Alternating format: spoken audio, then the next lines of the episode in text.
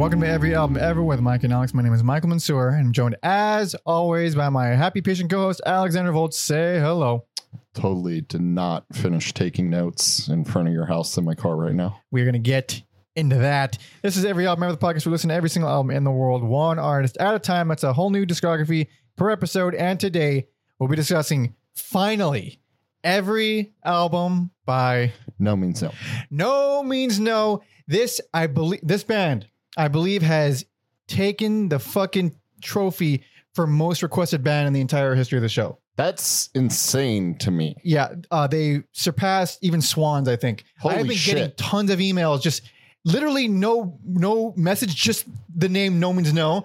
You guys better put us on the map for this one. I don't know. So- and this was requested on Patreon by Slade, but it's not. It wasn't just multiple patrons requested. No Means No. Yeah, People have been dying for us to do this fucking episode. they're they're eating good. They got their oxbow last week. No means no this week. It's, and uh, plenty of good stuff in the future. in the future, I just know though these two bands are largely requested. Indeed, and uh, no means no. It, it's a on, to be fair. This is a band that I've referenced on the pod many times in the past, like many times. Yes, They're they're an easy citation band. They're hugely influential. They're like the only, in my knowledge, like the only true prog punk band that exists. Mm, Um, there's other bands that do proggy stuff and crazy stuff, but this band from the get go was always like, ah, we're just crazier and better in in, in many ways. Uh, and I heard two albums before this episode, and they were in many years ago, my teenage years. Um, two albums I had on rotation, and for some reason didn't go into the rest of them. oh shit. Uh, and now that we listen to all their albums plus a bunch of EPs, uh, what does Alex think about them? I I love them. I love them. I'm glad you love them. Thank Yeah. God. They're the, the fucking best, dude. That's so good. I'm exhausted, but Exhausted. I love them. Yeah. This was a taxing discography lengthwise, but god damn, it was just delightful. Um, I'm so excited. I finally heard all the other albums. Um, maybe not all of them are, are super amazing. Maybe not, but many of them are. There's not, yeah.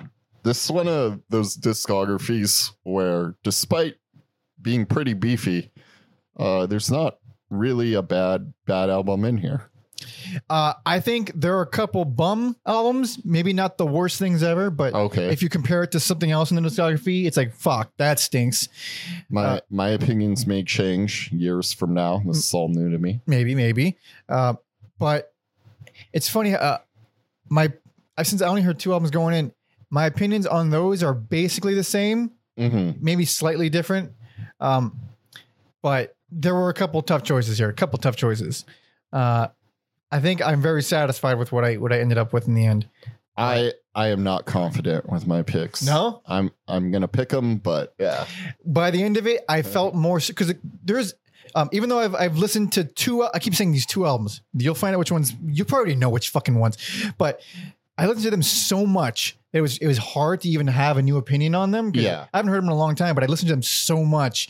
Uh, I finally, finally, as a seasoned old man, like laid in concrete my actual like all right this is the kind of album i think this is and i've separated it from my nostalgia and all this stuff and i can finally look at it fairly yeah. um, but i'm also in love with these two brothers rob and john wright who are the two most talented musicians in all of punk it seems like I yeah, I almost hesitate to even call them punk. I mean, I know they are, Yeah. and they have punk DNA for sure, but they're so all over the place. It's just so hard to pigeonhole them.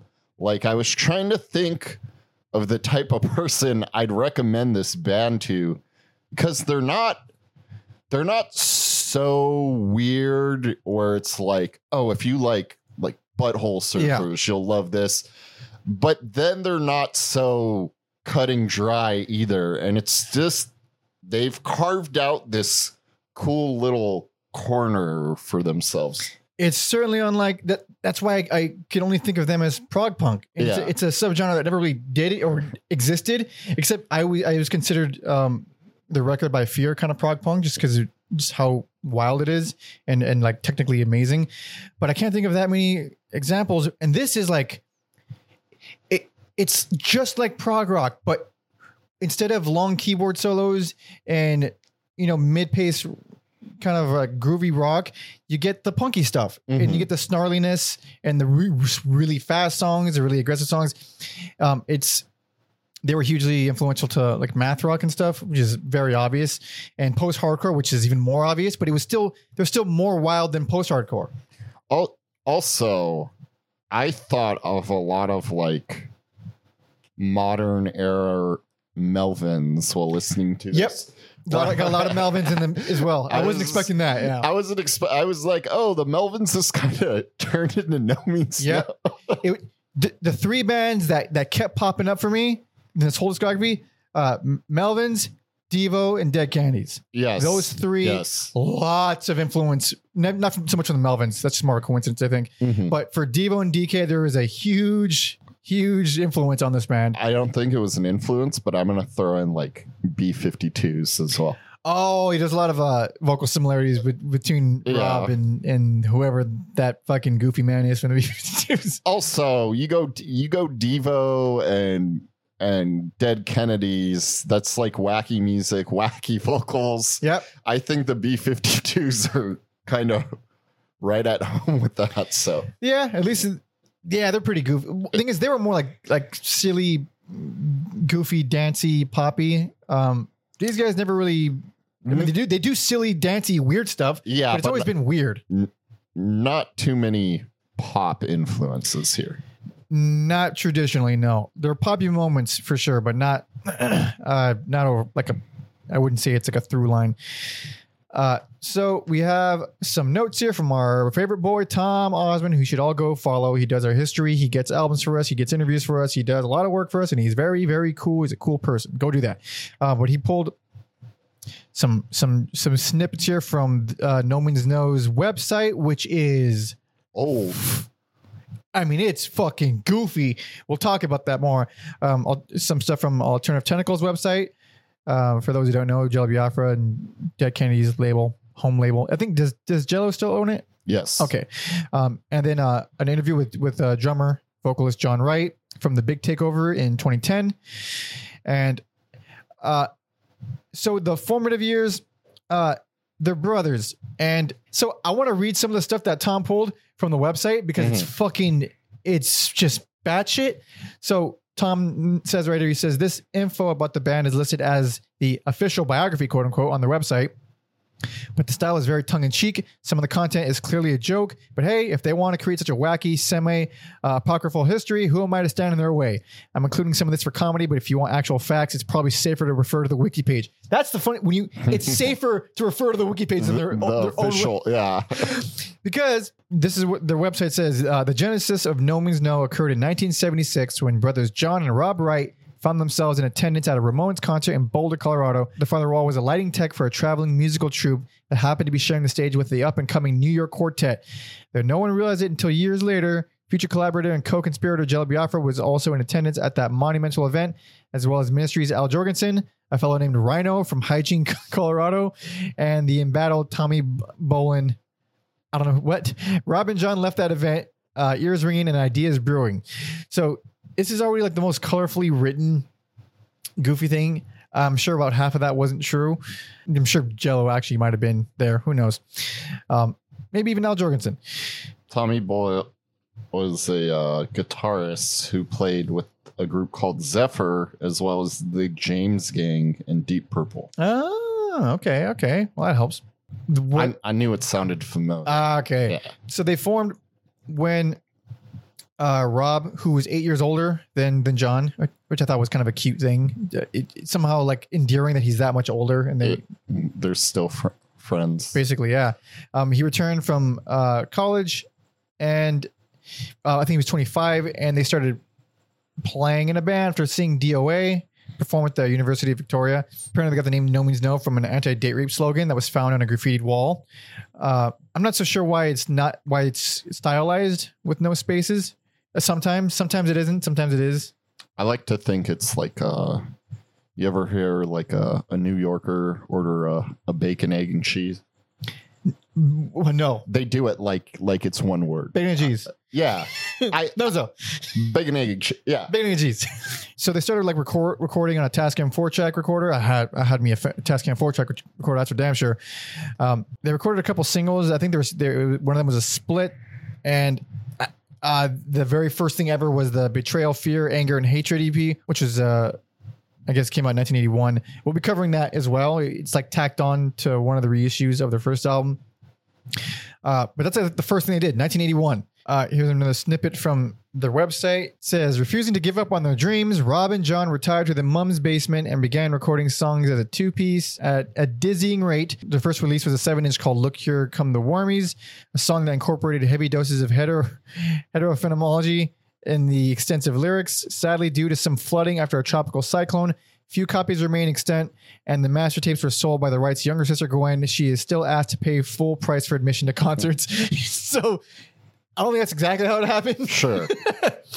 but they did record a bunch of shit in their in their fucking basement, and uh, when we talk about it, it, it sounds that way. So they started out as a two piece, and they were they performed as a two piece, just bass and drums. Rob on bass and vocals, John on drums, and I don't know when they started playing or when they started learning to play instruments, but they are fucking incredible. Like immediately, there um is a point maybe even early on i've lost track of time but um john does not like quarter or eighth notes. He's sixteenths with pauses and a, he does not like a standard boom bap beat. It's it's always some fucking wild thing happening. fucking insane. It must be exhausting doing a live set. Uh, I've only seen very little bit of their live footage, and they look they fucking they're amazing. They're just so damn. He was is was I mean so he's one of the fucking best drummers, most underrated drummers of all time. yeah I mean, he's insanely good. Yeah, I, he uh, moved into my. Uh, I would not want to try to fill in for Mastodon, and now no means no. Yep, yeah, Brann Dailor and fucking John Wright. I Yeah, mean, that's he's on the- that level. I mean, That's the holy trinity of uh, can't do a normal beat and needs to constantly be moving. who's the third? Oh, sorry, I don't know. But Oh, the, the holy duo. so- sorry, I I I downed too much green tea before I got here. I understand. It's, Yeah, it's, yeah. it's a very it's a very serious drink. Uh, we might as well might as well start jumping into the albums. Uh, we have a whole lot to cover, and we're going to try and get through it without taking three and a half hours. Altogether, they have ten albums, but we'll be discussing uh, ten albums, uh, three EPs, and then several more EPs. But only three EPs are going to get their own entry. You know, introduction and whole conversation. The other EPs will just kind of we'll mention them, give them like um, we listened to them, but we just didn't like. hmm They're short. We're not gonna do a whole fucking thing on them. Um, so first EP came out in 1981. Last EP came out 2010. And oh boy, here's here's the journey. You ready? I'm ready. Hell yeah! This is 1982's Mama.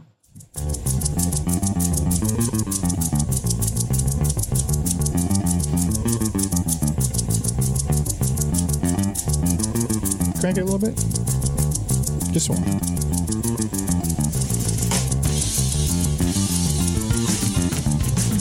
Maybe a couple more. This is a quieter introduction than I remember.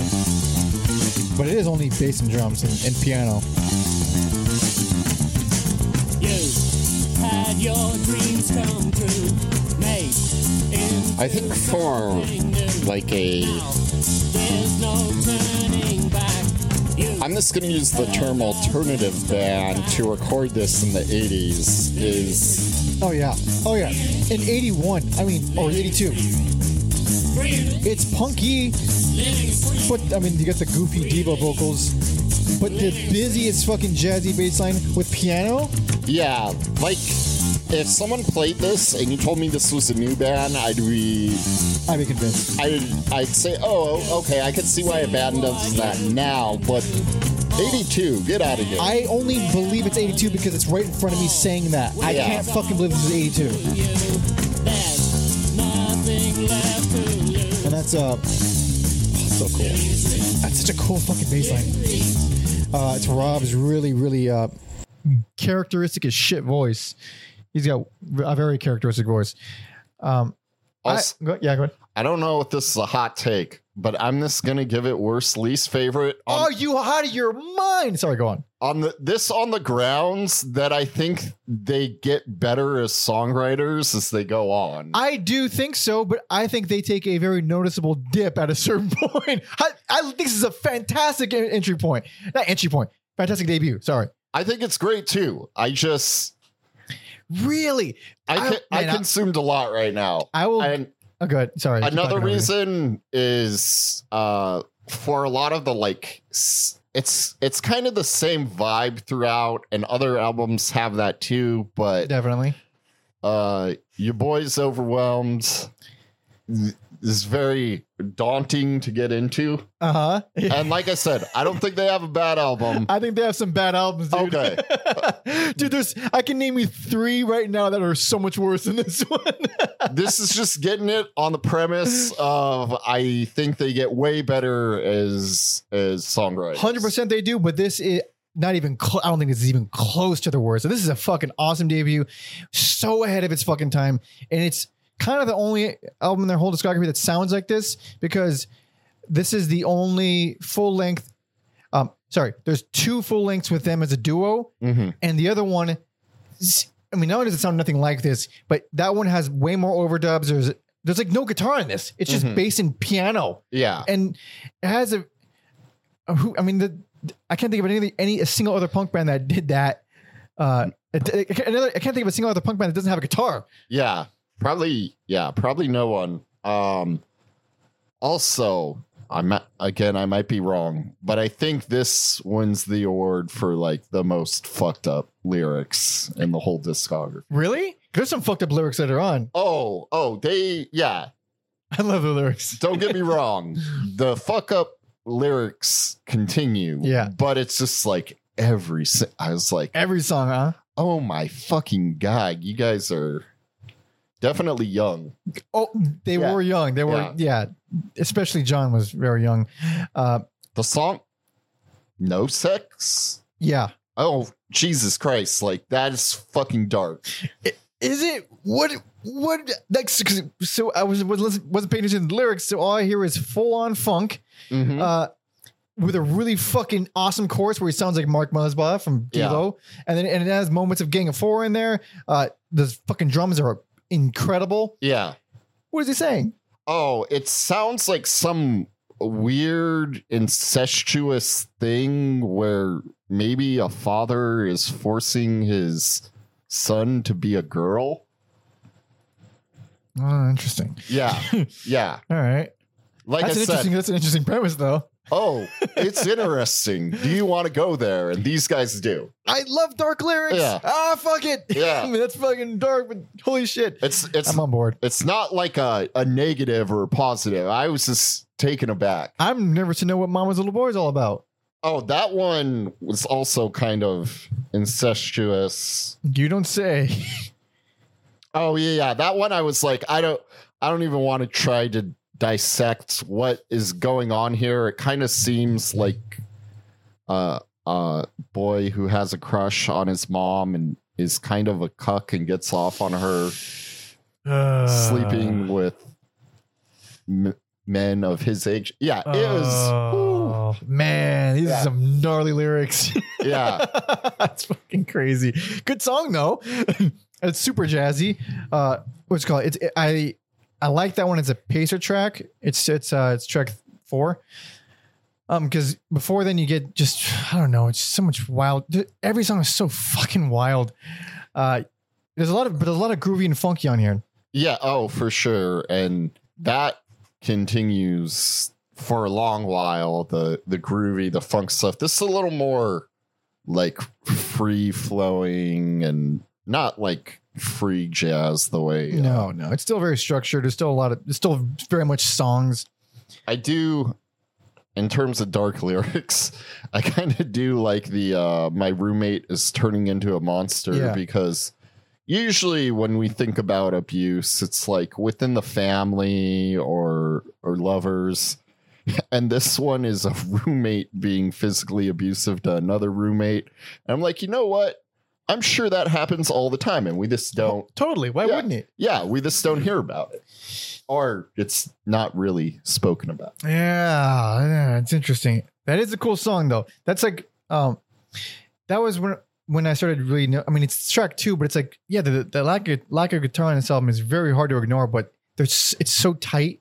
It, it just doesn't fucking matter. It kicks so much ass. Um and John carries so much weight drumming. Mm-hmm. Um I don't know how Rob is making that sound on the intro to Red Devil, but it's fucking beautiful. It's like church bell bass. It's yeah, that one is appropriately a little more evil and sinister Yeah. than others. ton of range on that one. It's so far advanced beyond this year. It's insane. Um, that song also goes it goes full tribal in a way that I can't really compare it to anyone else because Mhm. they do they fuck with tribal beats a lot. But they oh Mhm. again John is just so fucking good. They- They're I- always interesting and different. yeah, I just I was like I had my little practice pad out and I would like try to do some of these things. and I'm just like, he does this I don't think he gets tired. It it seemed yeah. Yeah. It, it's the only explanation that Yeah. he just doesn't get tired. Uh, Rich Guns is super Devo sounding. I mean, we're gonna get a lot of Devo comparisons, but um, as I think as the years go on, the Devo sound gets more and more egregious. Mm. They become just Devo at a certain point. it's like Jesus Christ. Here it's just I- like oh, they, clearly like them. Yeah, I don't know about that. I never getting a little ahead. I never felt like the electron. There was never like a heavy. No, not electronic, but just the type of writing, the type of Okay. vocal, the type, the, the way the beats go. To, like, there's a very Devo s- songwriting style. Devo would never, never write uh about roommate abuse. They would not write about incestuous cuckolding, as far as I know. no. Uh, I don't love everything on here. I don't. I don't love No Rest for the Wicked so much. It's okay. It's fun, but it's it just didn't stick with me very much. Um, the closer, living in detente or detente. I don't know how you pronounce that. Mhm. Uh, it's like bitter romantic jazz. It's piano driven with these really strange progressions, and even has a full synth solo. I fucking love it. I do like, yeah, songs like "Approaching Zero, where it's like the more piano-driven stuff. Well, approaching zero is where we get into the Oh, the first EP. okay. So um, might as well get into it. Um, on like a, one of the reissues of this album, they tack on the very first EP, "Betrayal, Fear, Anger, Hatred," Mhm. um, and that one is a different vibe. It- Yeah. that's like it's them making songs like, oh, let's make let's do a bunch of overdubs, do, do the four track, let's make songs. Whereas Mama is like them how they would perform, Yeah. maybe without the piano, of course, but like it was clearly them trying to. Mama's like their own band. Mhm. The first EP, Betrayal, Fear, Anger, Hatred, is more like them just having fun. Yeah, that does make more sense because there's a little bit more rockin' stuff going on there, whether it's like try not to stutter, which has a little peppering of like psychobilly stuff going on there. Very, yeah, very twangy and southern. It has like a cowpunk kind of feel to it. Maybe not a cowpunk beat exactly, but just a feel. yeah. Um, I'm all right is like funk blues punk. hmm Um, it's interesting, but I don't. I'm not. I don't love it. This is the wrong kind of sex funk.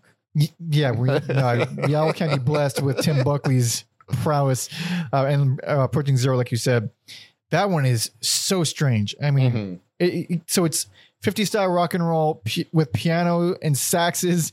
Um, it's just bizarre. It sounds that song in particular.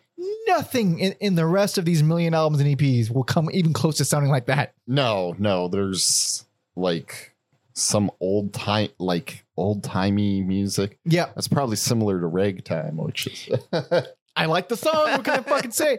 And then Forget Your Life, which closes that EP. Um, they will record it later.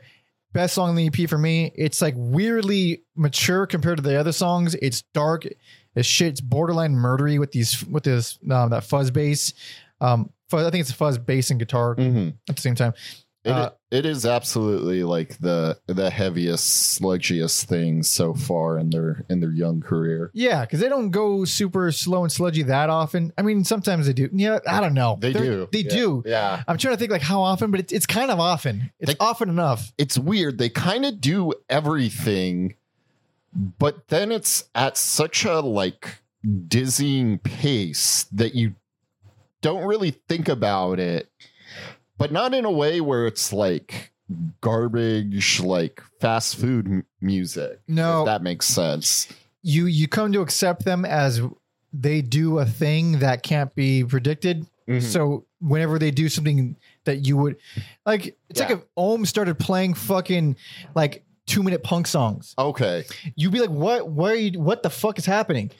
But these guys have that range. Well, they'll do something like that, and then they'll they'll they'll do it all. They'll do a literally twelve minute fucking You sludge song or a two minute punk song. you just aren't shocked by it. yeah, because yeah, we you you come to accept what they do yeah. uh, and they do it so often that it, it just becomes uh, it's all one thing. They're they are div- they are varied and diverse all the way through. Mhm. If They don't have just have one thing. Um, but the EP is, I, it's cool. It's fun. But I think it's a little rough. Um, but I dig Mama. I dig Mama a lot. You think it's the worst and least favorite, and your least favorite because they get better. But I think they do get better, and then they get worse again. Okay, yeah. Uh, I think that's fair. yeah. Uh, so, according to the very, very accurate, not at all a joke website, this is what it says about this album. It says, undaunted by the Wormies' failure to chart in Casey Kasem's Hot 40, whatever the fuck that means. Uh, I guess he had national exposure, um, like as a radio show. oh, and did then, he? and then a little little bit of trivia six degrees away from random radio DJs. You are? Huh? Who? Me, me and I guess you. So there's also an LA DJ named LA Reed. Uh huh.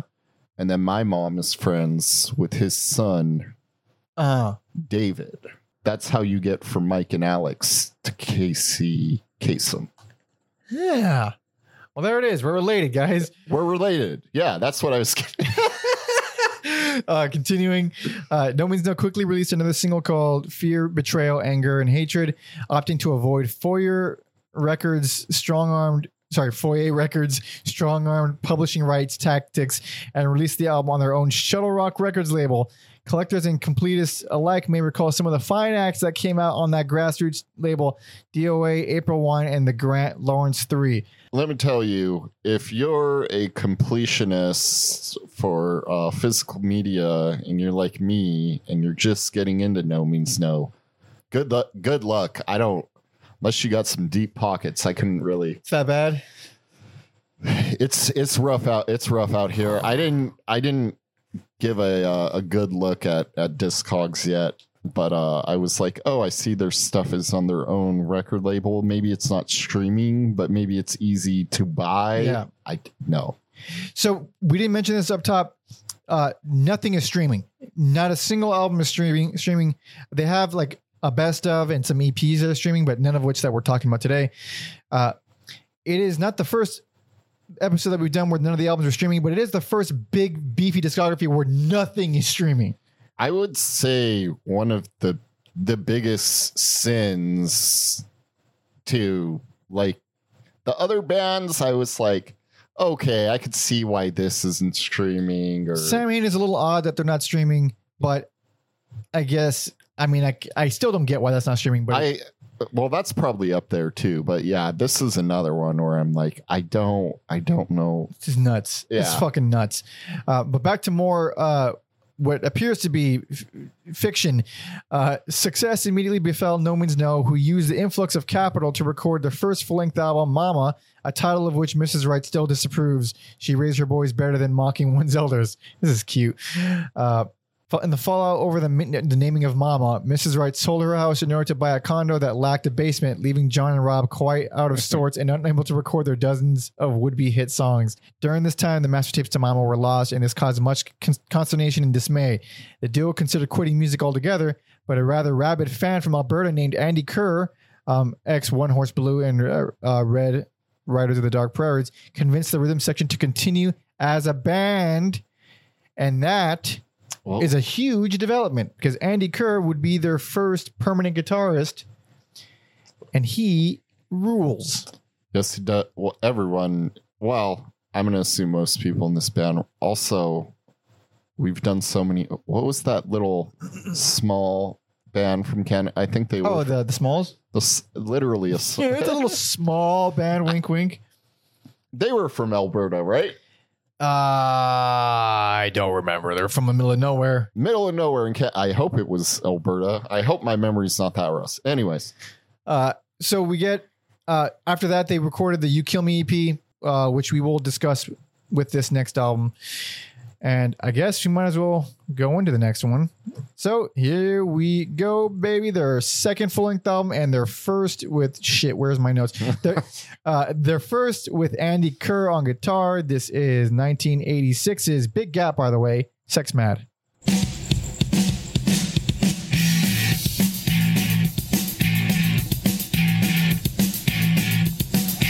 Also, first album on uh, Alternative Tentacles. Oh, that's right. I'll talk more about that in a minute. This Oh, I love this song. man. fucking rules. Absolutely.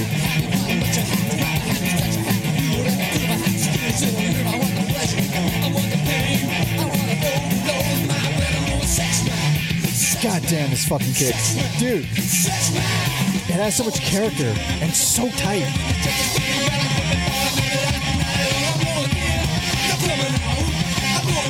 Very snappy. Damn,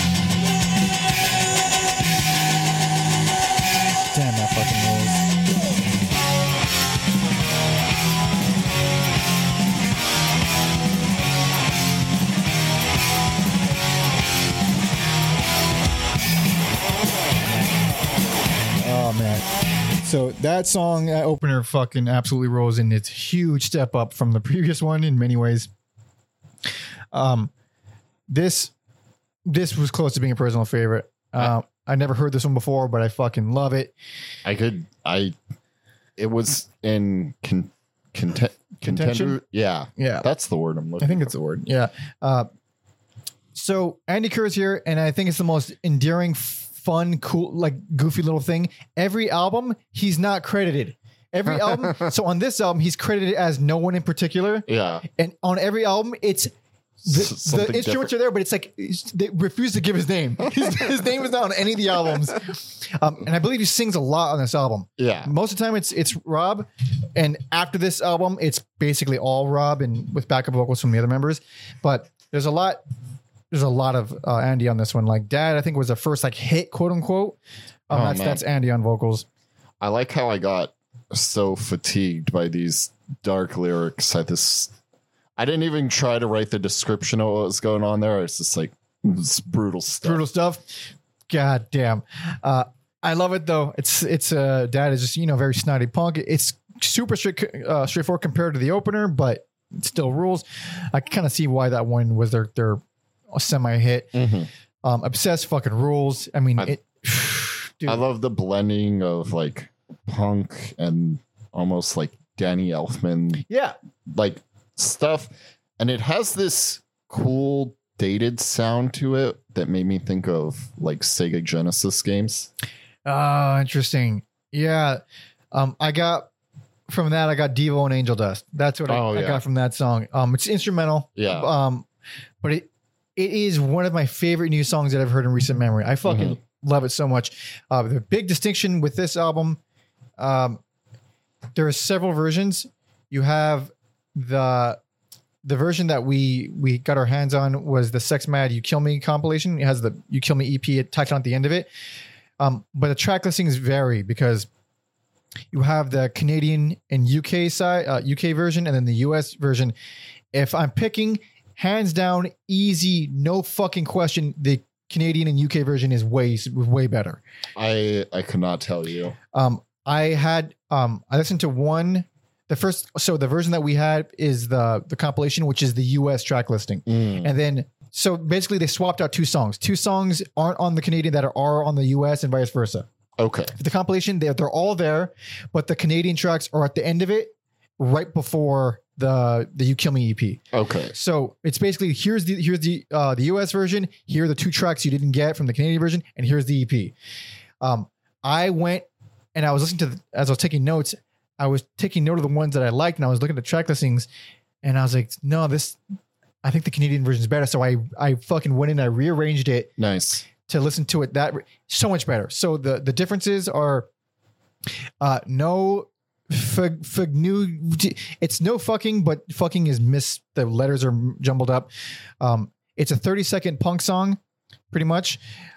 On on the US version, it's a cappella Mm-hmm. for some reason, and the, the Canadian version, it's a it's just a song. Yeah. That's like the, the first difference. And then on the US version, they have Love Thing following it as, as track five. And on the Canadian version, they have instead of Love Thing, they have Hunt Hunt the She Beast. Uh, Hunt the She Beast is, I think, a significantly better song than Love Thing. I think it's a better pacer. It's better. It comes on better in the album. Um, the way No Fucking leads into it is perfect. It's clearly like they wrote it to to lead right into it. Yeah. Whereas the acapella no fucking and love thing love thing have no like there's no it feels like oh these were just kind of smushed together that they don't like, there's no flow to them. Yeah. And the last change is the original UK uh, UK and Canadian version ends with self pity, and the US version ends with revenge. I think revenge stinks, and I think self pity fucking rules. So it's a better closer too. Damn son. Yeah, I uh I like Love Thing and I like love thing too. I just don't think it's as good as Hunt the She Beast. Yeah. Um Revenge is like the most one of the most dead Kennedys sounding things. Really? Well, I felt um I like how nasty it gets around like the 250 mark too. Mhm. So that's just me. that stuff I like that all those parts. What I don't like is the big giant rock chorus that it keeps returning to over and over again. Mm. Um, that part doesn't do it for me, and it takes up so much real estate in the song. I will say with the acapella version and no fucking Yeah, you don't get the misleading thing where you think you're going to get some jazz punk and then it just pivots. Oh, it does. Both of them, both versions Oh, have it. okay. Yeah, both. ver- I believe both versions have the little the, the little um ride cymbal. at Yeah. the very beginning. I think so. Uh, And then you just get them screaming cocks and cunts. pretty much. That's pretty much the song. Uh, Dead Bob, man, jazzy prog punk. It's f- abrasive as shit. Um, it even reminds me of My War at times. That's yeah, that's the first time I thought about math rock as well. Was Dead Bob. Yeah, even even though this is a good deal later, this is good four years after the first album. Uh, Yeah. it feels that much more advanced, and it still feels way ahead of. This still feels insane for '86. Yeah, and then you gotta throw in a little little cream lick in there. Oh yeah, yeah. they do a lot of uh. There's a lot of like little samples. Um, at various points, they'll just play a little riff of a song, a famous song. Um, Go going back to uh because I just have my my notes in the the bastardized order. Uh I I do love self pity. That is fucking rips, man. I think you're right where that is significantly more creative and impressive. There's this like noisy buzzsaw spaceship sounding Yeah, section that's just like how how y'all doing that? Yeah, yeah. It, it, well, I think it works significantly better as a closer. It's also the longest song on here at seven and a half minutes. By the way, this band has some fucking long songs.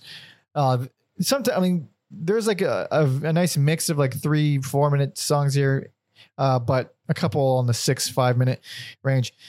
Eventually, they'll go into. Uh, they don't go into double digits, digits too much, but there's oftentimes eight, seven, eight, nine minute songs Mm-hmm. but I think yeah, I think it's a fucking killer closer. Uh, Metronome, so damn great. Schizophrenic, it's catchy as shit. Um, basically no guitar in there, but it works. Doesn't doesn't matter. Also, like how that song starts off slow and then gets fast, like you would do with the metronome. Yeah, you would, you would, especially if you're practicing. Um, long days, super busy jazz, jazzy bass lines with these extended dark, darker vocal lines. Very hypnotic. Um, pretty lengthy. Um, it's it's. I mean, it's not super lengthy. It's only five minutes, but um, I think it's uh, quite hypnotic. Um, and good arrangements too. I mean, these guys are pretty much beast at arrangements. I fucking love it. I fucking love the album so much. And then we get the "You Kill Me" EP, and well, we got some stuff here. We got Body Bag, which boy, he does he not sound like Jello Biafra exactly on that song? It's yeah, it is funny because he does like in his later years, he doesn't sound like Jello, and it's almost it's almost like Plankton from SpongeBob. Yeah. Holy shit. That's, ex- that's exactly what he sounds like. I couldn't unhear it. Dude, fuck. I'm not, I'm not gonna be able to unhear it either. Yeah, he's Plankton. yeah, He's great though. It's great. It's amazing, very. yeah. He's got a lot of character to his voice. yeah. Um, he doesn't sound like Jello so much later on, but he, I feel like he sings more like him later on. Here, he actually sounds like him. Yeah, Um, Stop It comes in real fast, kooky as shit. Uh, very cool, nutty main riff, very chaotic, just super great. Um, was it somebody's? Uh, I don't know, oddly catchy, but still. I mean, it's all all the songs are fucking what they're insane sounding. yeah. They all they all have these really paranoid, sick, twisted riffs. Um, they cover manic depression here, and it's uh, pretty crazy. As they should. Yeah, I like it. I mean, it's not it's it's a it's not like a transformative cover, but it is a different cover. Like they are doing their own thing with it, hundred percent. Yeah, most of their cover songs rule. Yeah, I agree. I, I agree with that. Um, the EP closes out with Paradise. It's fast as hell with like a million voices on there. It gets super driving and basically ska in some areas. I don't love it, but it is fucking interesting as hell. It is uh, funny to follow up manic depress depression with a song that has all these different voices. That is true. Yeah. that is true. I guess it's more schizo, but still Yeah. keeping in the no means no theme of mental illness. and fucked up lyrics. Yeah, yeah. I dig the outro of that that song too. Paradise, yeah, outro to Paradise fucking rules. But yeah, four years since the last album, but it feels like it. Like that's it's just like a huge evolution. Andy, I think, is a wonderful addition to round out their sound. Um, but the pianos are gone. Mhm. Pianos are going to be gone for a while too. We are not getting pianos for a good minute. So here's some more nice, uh, probably fictional lore from the website. Uh, it says, riding the success of the EP and its benevolent intentions, No Means No quickly returned to the studio for the tour de force Sex Mad. With its cover art reminiscent of Virgil Ross, Sex, Sex Mad's popularity helped the band embark on their first world tour, taking them through new territories such as Albania, Eastern Poland, and Spartanburg, South Carolina. That's shot. All right, that's what got me. uh, it was then that media giant Jello Biafra, who had unknowingly crossed paths with the Wrights all those years ago, stepped into the picture, offering the band a multi-album recording contract, a tour bus named Bessie, and took them out to an IHOP to consummate the deal over a strawberry waffle topped with imitation dairy whip. And there it is. Sounds like a good deal. History was made. Yeah. Yeah. So they're, they're going to be on Alternative Tentacles for a good while. Good while. But we have uh, another uh, couple year gap and another album. And another album that is going to be very different sounding. This next one is certainly not sounding like this one. So you ready? I'm ready. Hell yeah. This is 1988's Small Parts, Isolated, and Destroyed. Ooh, crank that baby.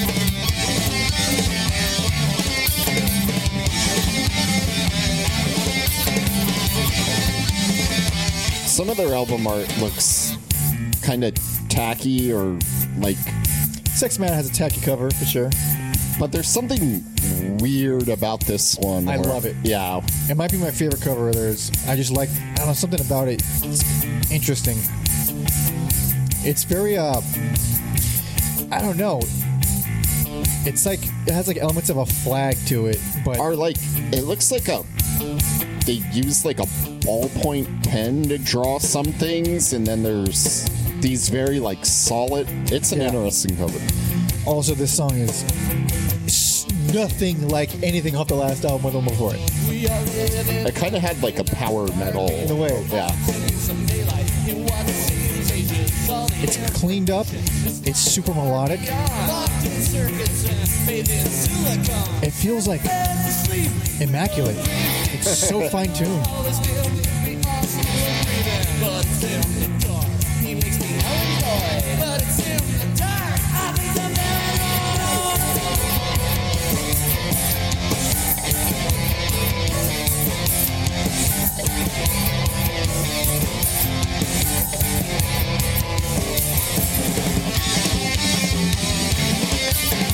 This might be one of my favorite drum albums. What an interesting beat. This this might be the start of I've given up on normal beats. Yeah. Oh man. So this album is another wild shift. This this might this might even be like dare I say, one of the more like accessible, like In a in a way, in a way, personal favorite. okay, So this is one of the albums that I uh listen to religiously. okay, I heard this. I mean, I, I've lost count of how many times I've heard this fucking thing. Hundreds. Ah, maybe not hundreds. A hundred. Uh, this is a big part of my my teenage years. This is this is prog punk, but not how they will they would do prog punk later or how they'll they did it before. Like this is the only album that sounds like this. That's for damn sure. it's kind of similar to uh Bad Brains. I against I. It's Oh. more complicated than that, but in a way, it has a lot of le- that um big uh, anthemic quality to it. I think I meant where like I against I and this album, like creatively, those are the only time the band goes to this one thing and then it's gone. Kind of. Yeah. The uh, quickness was close, but it wasn't quite. Yeah, yeah. This one, I feel like z- no album has anything in common with this one. This is a weird like outlier of a No Means No album. For one, I'm not even explaining why. There are uh there are eight songs. They're all insanely long, most for the most part, and they are slow as shit. This is the slow album, which That's the the My War. it's basically the My War because, and kind of like My War, the the the opener is really misleading yeah, because that was that wasn't slow. That was like mid pace, kind of rocking. Junk, which is probably my favorite No Means No song. Mhm. Um, I think it's one of the best songs ever fucking written. Uh, one of, I mean, I will. That's Junk has been stuck in my head for maybe 15 years. that I was blown away by how seamlessly they blend all these different genres on that song as well as the Incredible. Yeah. Junk. Ha- I think it's one of the best songs ever written. Easily one of the best punk songs ever written because one, it's really pissed off and aggressive. It's in five four, but it's it's fast and aggressive. Um, these it goes into these clean sections, and they feel so unsettling. They're beautiful. They're they're Mhm. really hooky. They're super hooky, but there's a there's a weird sonic quality to the clean sections on that song that feel odd, especially around uh 250. Um, Oh, that's almost the end of the song. Yeah. yeah, it is 250. When things get twisted Mhm. and he starts doing the recrawling, clawing, Oh, falling, yeah, yeah, yeah. uh, it gets like weirder and weirder, and it's the it's clean, but it's there's something really fucked up about it. Um, and it's yeah, it's this perfect hybrid of this insanely catchy, aggressive punk, uh, and then this fucked up, twisted, clean shit. Um, it's absolutely brilliant. Um, the the reason I didn't give this best, um, because it came close. The reason is be simply because of the one song and that sad. Doesn't do it for you? I like it, um, but it always rubbed me the wrong way, and I could never figure out why. I finally understand why. It's too it uh it disrupts the pacing up front. It's track three, and it's not the it's six and a half minutes, but it's not the longest song here. But it I mean it's slow as shit. It's fucking really moody. It's almost post rock. Mm-hmm. Um, it has these big, loud, angry sections um, that alternate, but the vocals are very deep and creepy, and they're layered. And I was trying to pinpoint like, how, why is this one? Why is this song specifically disrupting the pacing for me? Um, and I, all I did was just remove it from my brain because the after that you get the the title track, and it's seven seven minutes twenty seconds.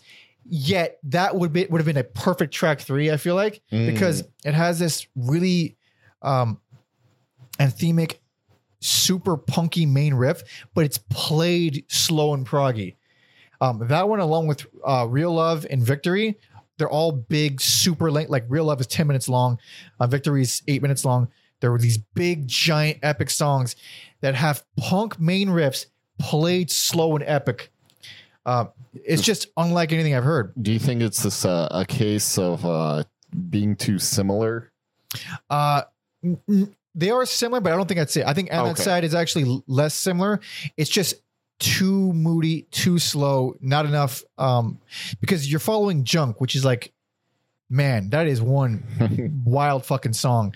Um, and and that said, I think is just too much of a downer. I, I feel I always felt like it bummed me out right when it came on, right early in the album. yeah. And uh, the title track and Real Love. And, and and victory, they're like really upbeat songs yeah. they're big and long and slow, but they're really cheerful. They pro- they probably they probably aren't if you look at the lyrics. Probably not. Uh, was um Victor? they, they the lyrically it was less ab- abrasive to me. I'm sure there's still dark stuff in here, but uh I wasn't like, man, you boys need to go to therapy. Probably yeah, because I. I I've heard this a lot, so I the lyrics just sort of like got into my brain eventually. Yeah. it never struck me as anything kind Okay. of brutal. Okay. Uh, could be wrong. Uh, victory, uh, super triumphant main riff, um, really spacey. I fuck, I mean, I fucking love it. I, I have problems with the vocals on this album. I think there's some really goofy, weird choices, but uh, it's. I mean, at this point, it's just completely grown on me. yeah, this those big like epic prog rock songs really made me like I was in wow oh like they have really changed into totally different songwriters from the first album to now. And I know they've taken a few breaks but it is a like crazy evolution you don't see a lot of bands do. You you see a lot of two year breaks between albums, but rarely do you hear a shift quite as jarring as this one. Or yeah, or if a band does shift, it can feel a little gimmicky or hokey, like, oh, we do like country music now, but it sounds half hearted. And this is just like they've just the songwriting gets better and you can't you can't describe that really or Yeah. say, hey, we're we're there's no way to like put a a, a term on it, I guess. Yeah. That that X factor. You could say you're a better songwriter, but Yeah, but these guys are are doing really interest, interesting stuff. It's not just really wild and unique song structures and, and arrangements. It's like it's so hooky. It's so a victory. I mean, when man, that's a fucking powerful chorus. I mean that that shit sticks in your head immediately. Um, super fun. And then Re- real love is. I mean, it's just a punk song, but slowed down and played for 10 minutes. it, it- feels great. Uh, and again, like these are long songs, but they have like these journeys to them. They're not just, um, which they even do later on, where they'll just kind of alternate between the same few parts, and it goes on for a long time. These are like really in depth. Like, um, with the, the title track, it has this sort of formula. It'll it'll do this one section, and then it'll have this transition thing, and it'll lead to this big, you know, um, rocking part. Um, the transitions will change every time they do it. So Mhm. like the the parts, the main parts will be the same, but how they get there is different. Um, there's a lot of shit like that on on each of these songs that are um, totally unique. Uh, Teresa, gave me that knife, which uh, is one of the few, along with Junk, like the speedy, crazy short songs. yeah. Wild, fucking crazy song. Um, Cowpunk on speed, pretty much. Cool song. It wasn't one of my. It's not one of my favorite of their like their fast songs, but it's strong, and it closes with the three and a half minute "Lonely," which is the quietest, cleanest thing in the album. Yeah. I thought that was one of the weaker songs. It's Really? not it's not bad. I hmm. just I think I just went on this epic journey and that's just like like that's a good like f- fine normal song. It's normal. It's it's so- it's a soft landing of an album or of a closer because you get real love before then. It's a big giant epic song. Um, the first two thirds of Lonely, there's no drums at all. It's just um, clean guitar, clean guitar and bass and vocals. But it's fun. I think it's well written. I think it's a solid closer. Uh, but yeah, that's my favorite one. I there are other things I probably wanted to give favorite to personal favorite as well because they're newer and like oh this fucking rules. I like yeah I want to hear this a bunch of times, but this is such a I mean I have such a fucking deep rooted love of this album. I, this would have been best if I liked the uh, the pacing of it better. Uh, and Junk is one of the best fucking songs ever written. Uh, there's just so much on here that I love. Makes me feel good. It's a, it's a weird one, and there's no other punk album that sounds like it. Fuck no. I w- I was exposed to too much too much uh fine quality music here that I w- I wish I had those like strong feelings. Oh yeah, yeah. This is it's just This this is a rich meal if you're if you're new to No Means No. it's a yeah. These aren't short albums either. They're No. really beefy fucking albums.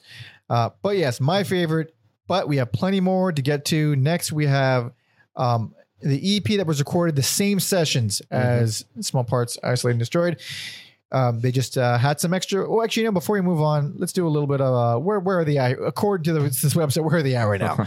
Because they, they produced this uh, with uh, Cecil English. He produced the small. Oh shit! There, there it is. It came up without me.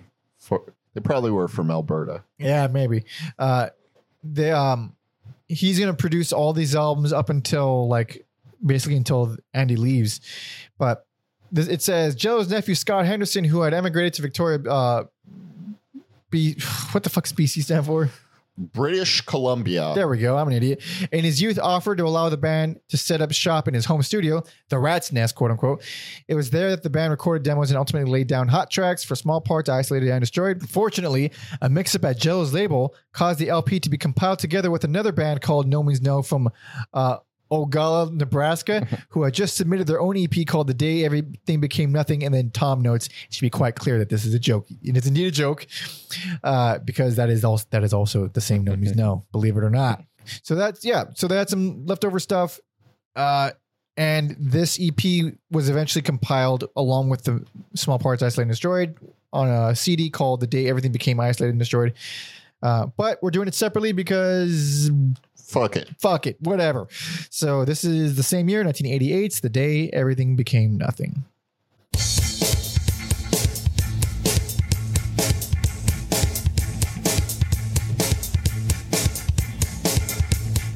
This is like. Oh, they do. They kind of do like funk rock. Yeah, yeah, at times.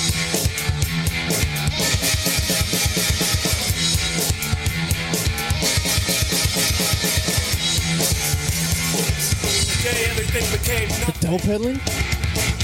Oh yeah. I think it's like the, one of the few, if not the only time in their whole career double pedaling. Or maybe it just sounds like double pedaling. He's probably using Tom's. The way like Dave Grohl does it. Yeah.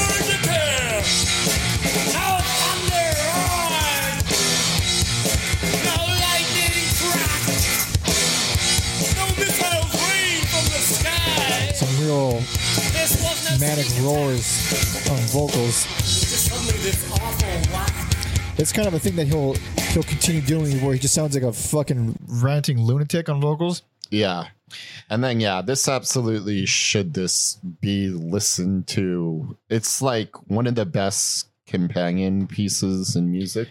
I Oh, you think so? like I I like the one two punch of Of uh, sorry, these oh, I mean, I mean of the oh of the of the Uh, last album, and this one. yeah.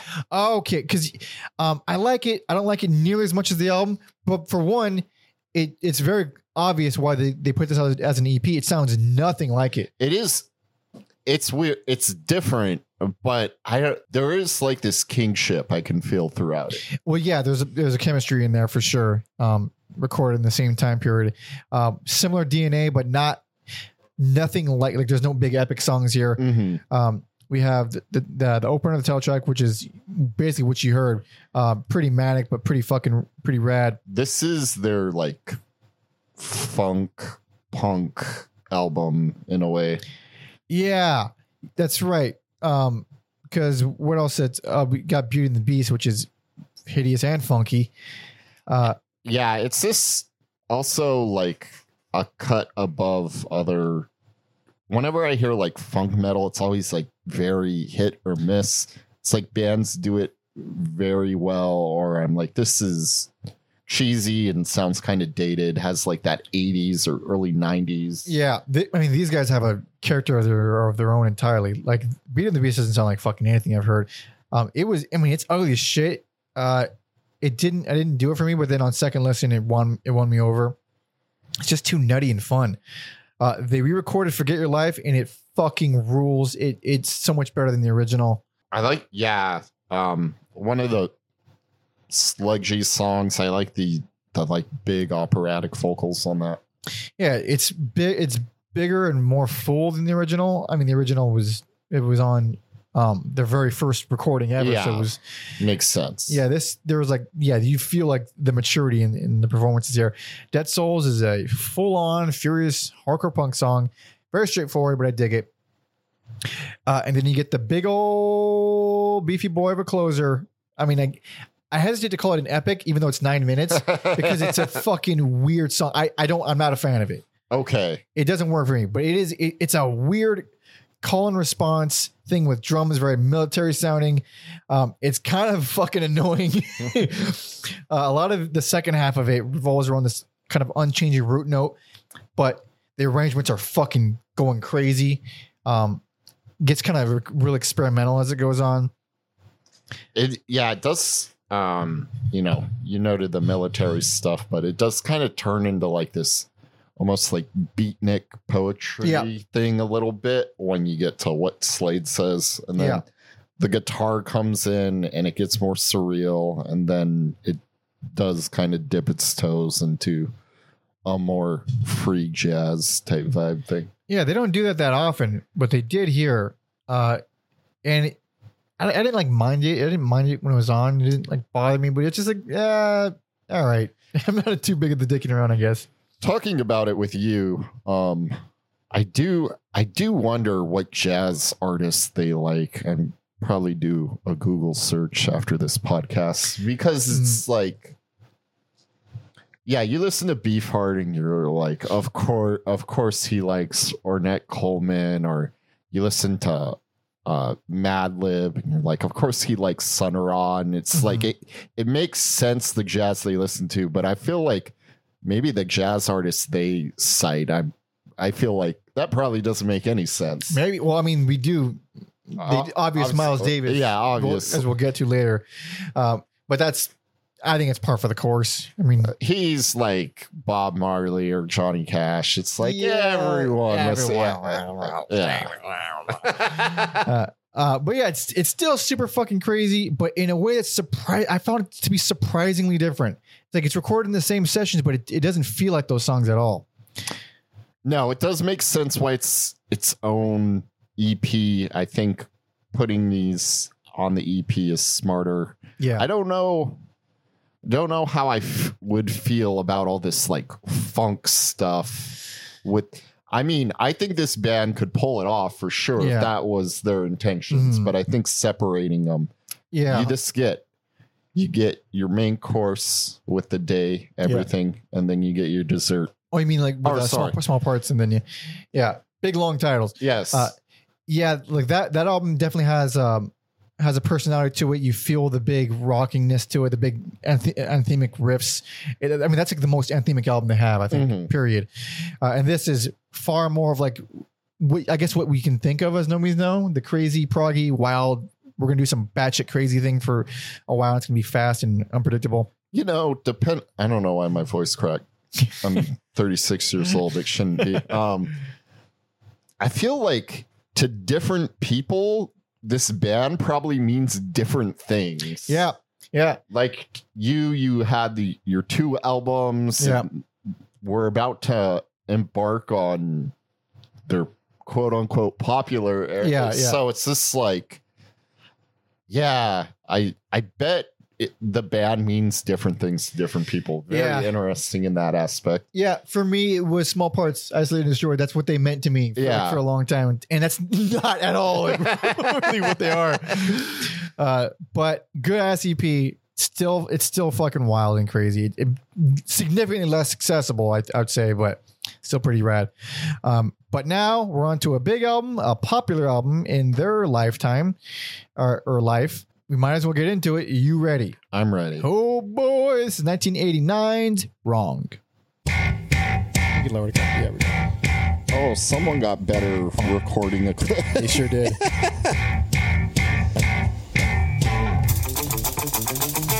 Getting chills, dude. Getting chills.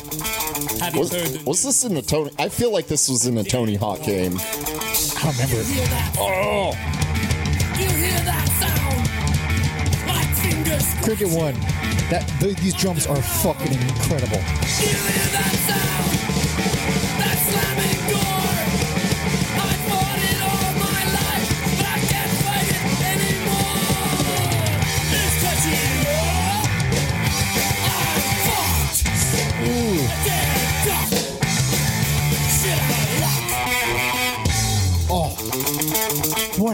Fucking amazing riff. Oh, How to It's- hide from something you. Just want to punch someone in the face after listening to this absolutely. That's or during it. Yeah. Is it better to be lost or found? You gotta know. God damn. All right. You gotta All right. find your way. I got it. I got it. I gotta, gotta pace myself. okay. Okay. Best. Yeah, I was. I didn't want to give it best. I didn't know this was considered the best. I didn't know that until like afterward. I was. Yeah, it took. I went back and forth through a lot of things. I was like, you know what? If this consistently slaps, It's too fucking consistent. It's Yeah. so cons- This is the other album I had that I listened to in an insane amount of times, and I always. I couldn't decide on, the two, but I always had this weird love for small parts. Like I always felt like that was the one I liked more. But this one was just so undeniably consistent, and it was like it had this um consistent feel throughout the whole thing, even though each song has so much distinct character. Uh, and then I realized I learned later when like, doing this episode that this is widely considered the best, and it it, it won the fucking Polaris Heritage Prize in 2021 or something, uh, whatever the fuck that is, but it's some music it's prize. Canadian. yeah, yeah, yeah, yeah. And you know what? That's the way awards should be dealt out. Retro, like with hindsight. Yeah, understanding the impact. Yeah, don't don't do it right. It's popular. No, no, you give awards to stuff that's 20 years old minimum. Yeah, when the the band is already broken up. Give Uh, these people their accolades after the. Yeah. so this album uh is pretty fucking incredible. So it's again nothing like Small Parts I Said Destroyed. I mean, it is nothing like that. I mean, the opener was an indicator if that wasn't indicator enough. I mean, it's so this album is so fast. Yeah, and then I read, you know, a few things John like attributed to them becoming popular and Nirvana being one of those things. Oh yeah. Uh, John Wright here says says there was that huge bubble of interest in alternative rock and the kind of venues that we were that we were playing right before Nirvana broke. We had a few successful tours of Europe. We impressed a lot of people, so everybody was ready for that album from us. There's one thing he says because they asked him like, uh, "What do they think about you know this album be getting way more praise than every other album?" Um, and he says, uh, "There's no resentment." He says to call, uh, to call it our best album is not true from my perspective, but who am I? I just play on the damn thing. I'm not the one buying the albums. I find that's a Uh-huh. what a charmingly humble way to look at that. Um, I like that. Well, John, I tried I tried not to, but um, you know, I I'm, tr- I, I'm a noob. I tried not to also, but dude, it's so good. It's so consistent. So it's not just consistent because they have they have a lot of consistent albums. It's there's it's the consistency. There's zero fat. The pacing is fucking flawless. Like going from it's catching up, uh, the opener to the tower. I mean that transition is fucking seamless. The tower is a perfect follow up. It's driving and heavy. Um, it's slower, but it's not like slow. It's not you know Mhm. small parts slow. Um, it's a vicious fucking song. Rob's vocals on that song are. I mean, they he's shredding his vo- his voice doing it. that was the first time I thought about the Melvins. Oh yeah, Yeah, I was like, I could picture Buzz singing this song. ah. There's a there's a couple songs on this album specifically that have been stuck in my head for 15 years. Uh, Tired of waiting, which fuck, there's something so satisfying about a song written like that. It's so rhythmic. It's uh the bass line is so jazzy and fast you can't you can't really make it out. You can just kind of feel what it is. Mm-hmm. and then the the verses are just they're so rhythmic. It's it's so insanely catchy. It, it almost taps into like a primal part of you. It's a very primal album because I foolishly was like, is this ever gonna let up? And that song came on. I'm like, it's not gonna let It's not up. gonna let up. It's not gonna let up. It's so good. The other song that has been stuck in my head for years is Rags and Bones. Uh, that main riff is so. I mean, it is like beautiful hard rock played by a dirty fucking bass, super fast. you know, I, I initially I was like, I think this is one of my favorite No Means No bass riffs, but I think it's just one of my favorite bass riffs ever. Is it not amazing? It's- it's been stuck in my head for so many years. it's so fucking good. I whenever I hear like punk bass riffs too, I always think of that stupid I think it's like a NOFX song. I can't think of the song. And it always sounded so like clunky and off to me, and I never understood why people thought it was cool. I was like, these no mean no no means no bass lines are like what that riff wants to be. Uh, they are the, the bass on this album. I mean, this is a bass album, but it's not a bass. It's not like um in Mama where it's you know clean bass and drums and some piano. This is the dirtiest, most powerful bass Mhm. to where there are songs. Uh, th- there are songs in here that that don't have guitar on it that you don't even realize don't have guitar on it because of how dirty and, and and full everything sounds. There's still a lot of guitar on here, but uh, I think a good example of that is stock taking. Oh yes, yeah, Just jazzy as fuck. doing these like crazy vocal harmonies over noise is Yep. insane to me. Um th- and then yeah, the drumming is just on a whole new level too. It's it's the the most John assaults you with his drums throughout his discography too, I think. Cause he gets he gets a little more like fancy fancier as Yeah. time goes on. But this is again keeping in theme with the opener, like punch you in the face music. Oh, absolutely. It's so fast. It's so just. They never really lost energy up until the very end, but this is the most. I mean, this is this is intense. Uh, the end of all things is a strange one. I mean, you don't see that coming. Um, at that, especially that early in the album, it's like track six. Mm-hmm. It has uh, guest uh, female backup vocals, but these those choruses, they're like big giant pop, almost like Christian rock choruses.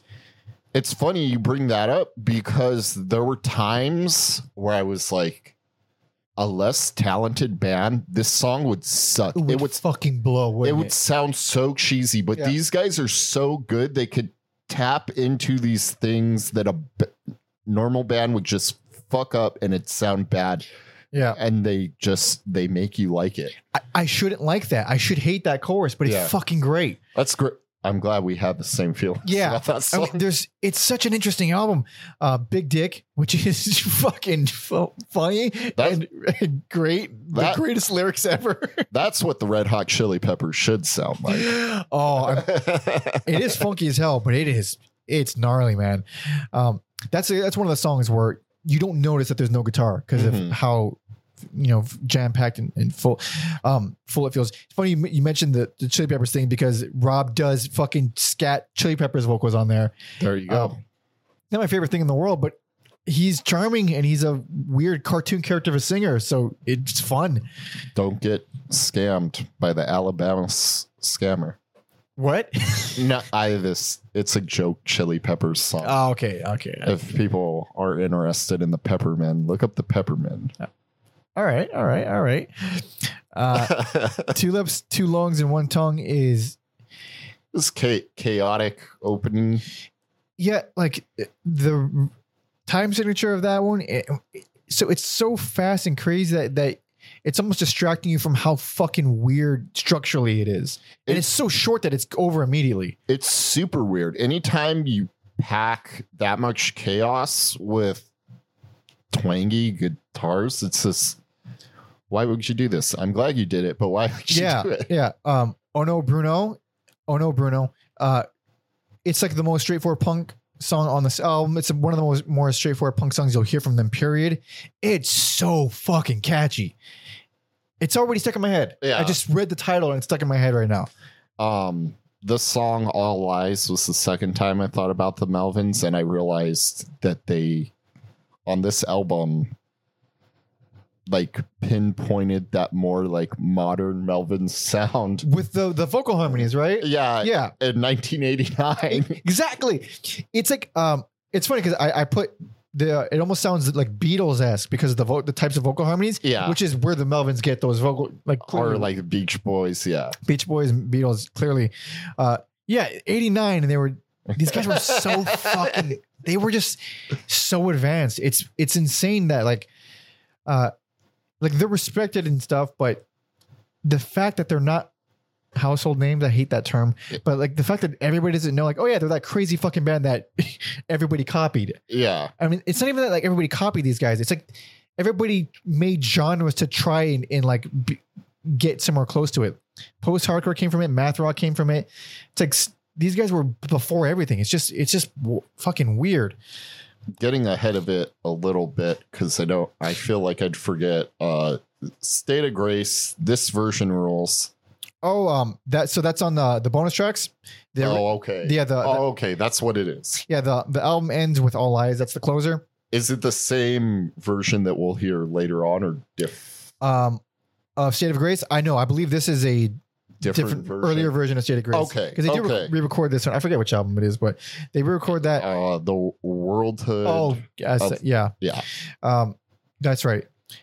I just didn't want to forget about that because I knew it come Yeah. comes up again. Uh, so the bonus tracks here are Life in Hell, I Am Wrong, State of Grace, and End of the World. Uh, I believe some of those are, were released on an, another EP at some point in this thing's story. I don't fucking remember. There's a million records and Mhm. little EPs.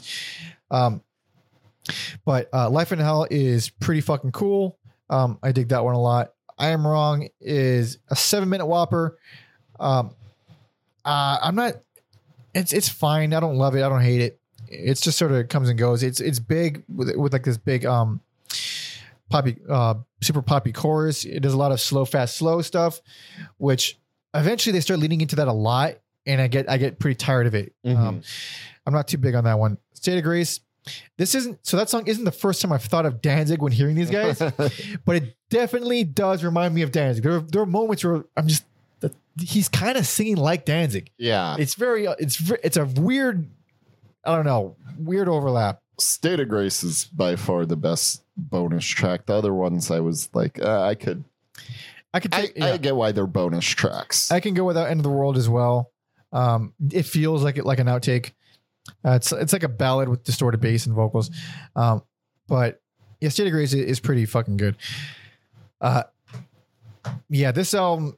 Sorry to give it best and be predictable, basic bitches, but it fucking really is. I mean, gee, as much as I wanted to give it to small parts, as much as I wanted to, the flow and pacing and the consistency, it just it's just perfect. it's also, you know, very similar where there's no other album like this is it.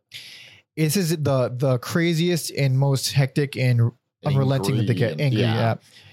yeah. um yeah it feels like a like a special little moment they they captured on on wax there uh, but both of our best as well as every everybody's best i mean every fan i guess uh What- let's have a different different best argue with us in the comments If we're if we're still doing this in like like three years, I think we I think we gotta or do like a little bonus episode, and I should like revisit it. uh oh you mean like revisit past episodes that's not a Like this one in particular. there are some past actually, actually that's not a bad idea in Yeah. general to revisit because there are some episodes where I don't agree with my picks then. Yeah, Like, like, like, yeah, a little bit of that's actually not bad. Um you just gave us new ideas for content. Um but time to move on. yes. Move on to the last album with Andy Kerr. I'm sad. I'm very sad because on Wrong, he's um, credited as none of your fucking business, which is the Jesus Christ. I love it. I love it. Uh, but here we go, baby. This is 1991's zero plus two equals one. Two, one. Which it doesn't, by the way. Once again, completely different direction. Yes. Every album. Also, I don't know. Hold on. Now if I had the courage, I'm gonna wait till the I'd song's over. into Your jaw. It's so crazy. It's like, oh, did you put on like the violent femmes right now? And when that I- was I love this song. I think it's so fucking hooky. It's Fucking amazing. It's also one of the like and its sense. only things I've heard going into it. Oh, really? Yeah. Oh, shit, I didn't know that. And That's gotta be Andy on vocals, and it's now. who's credited as just quotation marks. Get started now. Let's get started now. Oh, now. Oh, now. Full band doesn't come until a minute 20, but I still want to get there. There it is. Fuck, dude.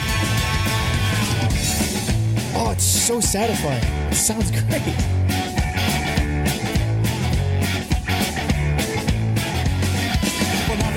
Yeah, I think you're right about the different.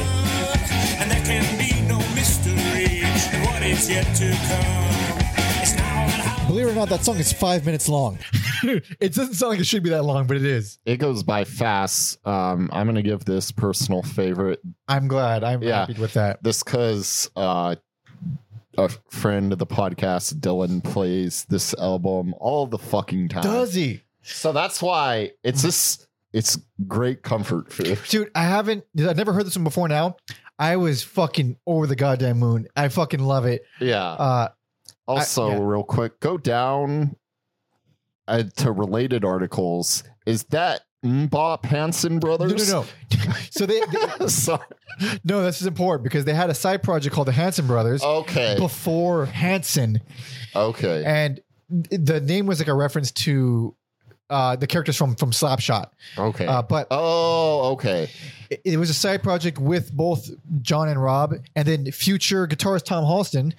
It's just a regular punk band. They, Yeah. they had like uh, a handful of albums, Okay. four albums, yeah, and uh, yeah, that eventually would take up a lot of No Means No's No No Means No's time. Okay. The fucking Hanson brothers. So this album, man, it's yet another complete stylistic shift, and yet another one that fucking works. I like every song on this album. Um, the It's- only only thing I have, only issue I have with it is that the songs are a bit fluffy and a bit padded out. Yeah, that's probably the first time that happens here, but Mm. yeah, like the fall is angry Devo music. Yep, There's very these, Devo. Like stabby horns to it. Yep, Uh, super crazy Tom heavy intro too. Uh title track is this more doomsday songs, which they they seem to the you know, Oh yeah, they're not writing about incest, they're writing about the end of the world. one's a lot more true than the other. Yeah, what else? I mean, fucking the Valley of the Blind. I fucking love it so much. I mean, such great hooks, wild song, but insanely catchy. Uh, more funk rock to Mary yes. Uh on Mary rather. it's it's also crazy how groovy and funky they can be but mary's a good example where you don't you're not thinking about like groovy funk stuff No, it just happens to be groovy and funky. yeah Um, the the big takeaway I got from this album, that kind of the the the overarching personality of it. Whereas Wrong was very proggy, very fast, very we're moving breakneck speed, riff, riff, riff, riff, riff. This one hangs on one riff for a while and kind of develops on it. Um, the arrangements kind of move around that one foundational riff. this is this in a way this is this is no means no doing pop music Kinda, because yeah, these are very. You can grab onto these. You like, it's one riff and you, it will like, repeat enough to where you kind of like, okay, I get what the song is. The the drums are still going fucking crazy and everything is still pretty wild, but dude you can grab onto it. joyful reunion those drums like kick you in the chest like a fucking mule i yes, they do. i love them so much Love it. Um, the song is on the on the lighter side. Um, still loud and aggressive, but you know, lighter in mood. Mhm. Hence, I guess "Joyful Reunion" is a very light title. Uh, th- I mean, the, also not just that song, but the tom sound fucking amazing on the whole album. It's got a great tom sound. It does. Um yeah, nothing to do with the drums, but I think my favorite track on here this cuz it's so fucking weird and in some ways has no business being on this album. Every day I start to ooze. Oh, it is fucking weird. There's like a, a YMO part in the middle of this song, Oh yes, that's right. and it wor- it works. It does. It goes full ska new wave with these super bright synths. It's pretty fucking awesome. it's one of the most like bonkers things they've done. That that crazy YMO section turned the whole song around for me. I was like, oh, Yeah. that's kind of annoying. No, and then I was like, fuck yes, dude. Fuck yes. that happens on a few songs Mhm. in their later years. Not that we're there quite yet, but there there are a few songs later on where I'm just like, you know, I don't care for this, and then they do something, and I'm like, you know what, Yeah, it's fucking cool. I do care. Uh, where, where is it? Um, um, I, I didn't get a timestamp because I li- had to listen to this on YouTube. But uh, when putting it all in order ain't enough. Uh, around like a little past the halfway mark, there is this crazy fucking riff where I can't even tell what's ha- like I can't figure out what they're doing or how they're making the Mm. sounds, but it just feels nice. Yeah, it they do that every once in a while. They'll just make this collage of sounds. Don't know what notes they're doing or how they're doing or which if which uh, if that's what note the guitar is playing, what note is the bass bass is playing, but it all just kind of meshes together into this weird thing. Beautiful stuff. Uh, the night everything became nothing. First of all, I like it a lot. It's very fucking rad. But come on, it's just Winona's Big Brown Beaver from Primus.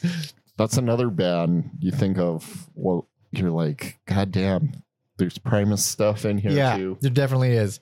Um, it's an instrumental one, by the way. Yeah, those quick like two minute songs. Yeah. this- they did kind of this like blend together for me though. I would say that's my my nitpick criticism about this. yeah, when putting it all together, when putting it all in order enough, the night nothing became everything, and I think you know all three of those are under three minutes, and they're all back to back. Yeah. Uh, but then the, it's followed by the eight minute ghosts, which I fucking love. God, I mean, well, here's the thing. I, I am a little conflicted with it because it goes into this very driving four four, and it feels amazing. Mhm. Um, but like a lot of it kind of goes fucking wild and it, it, it kind of loses me. Um, definitely doesn't leave a super lasting impression, but the parts that rule rule so fucking hard that that's all I end up remembering. Even though all eight minutes, there's a lot of that eight minutes I'm not into, Yeah. but the parts that rule fucking absolutely rule. I would I guess I would say it is one of their their weaker epic songs, if you want to call them that. I still like it because the parts that I like kind of scratch enough of the itch, but um, yeah, there's, there's you know what? some padding there. A bad no means no song is still better than a lot of people's okay songs. A lot of bands, a lot of bands are a lot worse than this band. uh, but yeah, I mean, it's they stepped away from the super complex prog, uh, and they're focusing on less riffs, but uh, the simplicity makes it easier to hold on to. It's a little bit more accessible. Um, I think it, it can it can drag on when it doesn't hit as hard, but when it fucking lands, yeah, man, it's this album rules too. Uh, Alex's personal favorite, and we still got some more. Oh boy, you ready? Yep, we're moving. We're moving now. Oh, we're moving. So we uh we don't have uh Andy anymore. Is this next album is their first time being a duo since Mama, and I believe their last time being a duo. Mhm. So this is 1993's Why Do They Call Me Mr. Happy?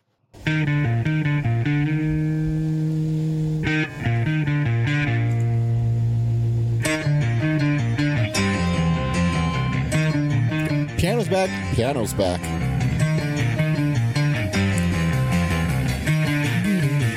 Very, very yes like. Yeah, yeah.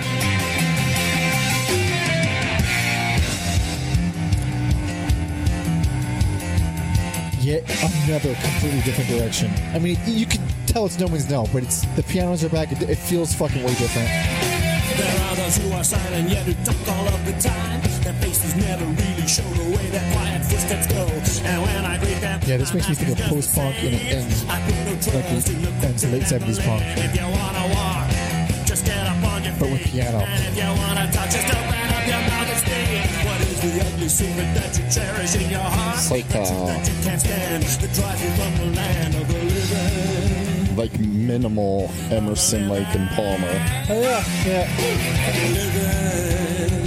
Oh, look, there's uh, Craig Bougie or whatever. Oh, it's Craig. That's right, Craig Bushi.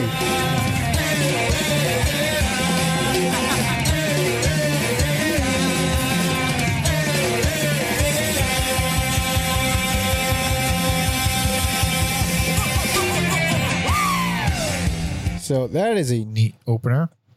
Um, but this is where I felt things taking a dip. Still a good album, but this one I had some problems with this one. Yeah, it's a little off. Also, you know, I was just kind of mainlining these albums, not Yeah. checking. Uh, oh yeah, you got the wrong track listing. I got the wrong track order, but it, I don't feel like that hampered my enjoyment of the album.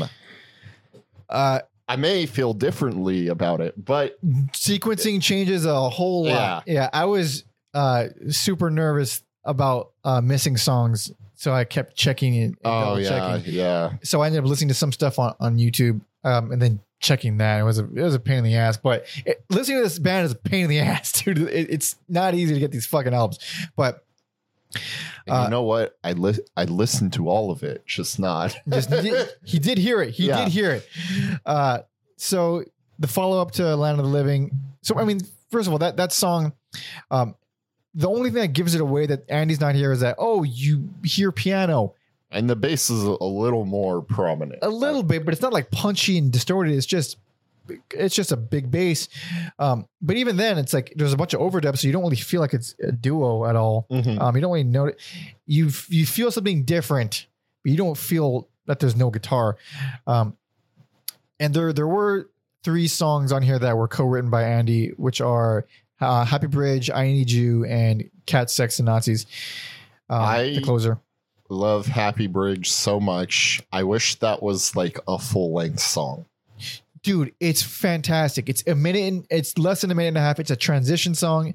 It's uh, instrumental. It's fucking awesome. I love how weird and it is. It is microwave punk music, yeah. Or sorry, prog music, microwave prog. yeah it, it's fucking wonderful. It's uh i don't know. It's happy and energetic but it's just fucking well done.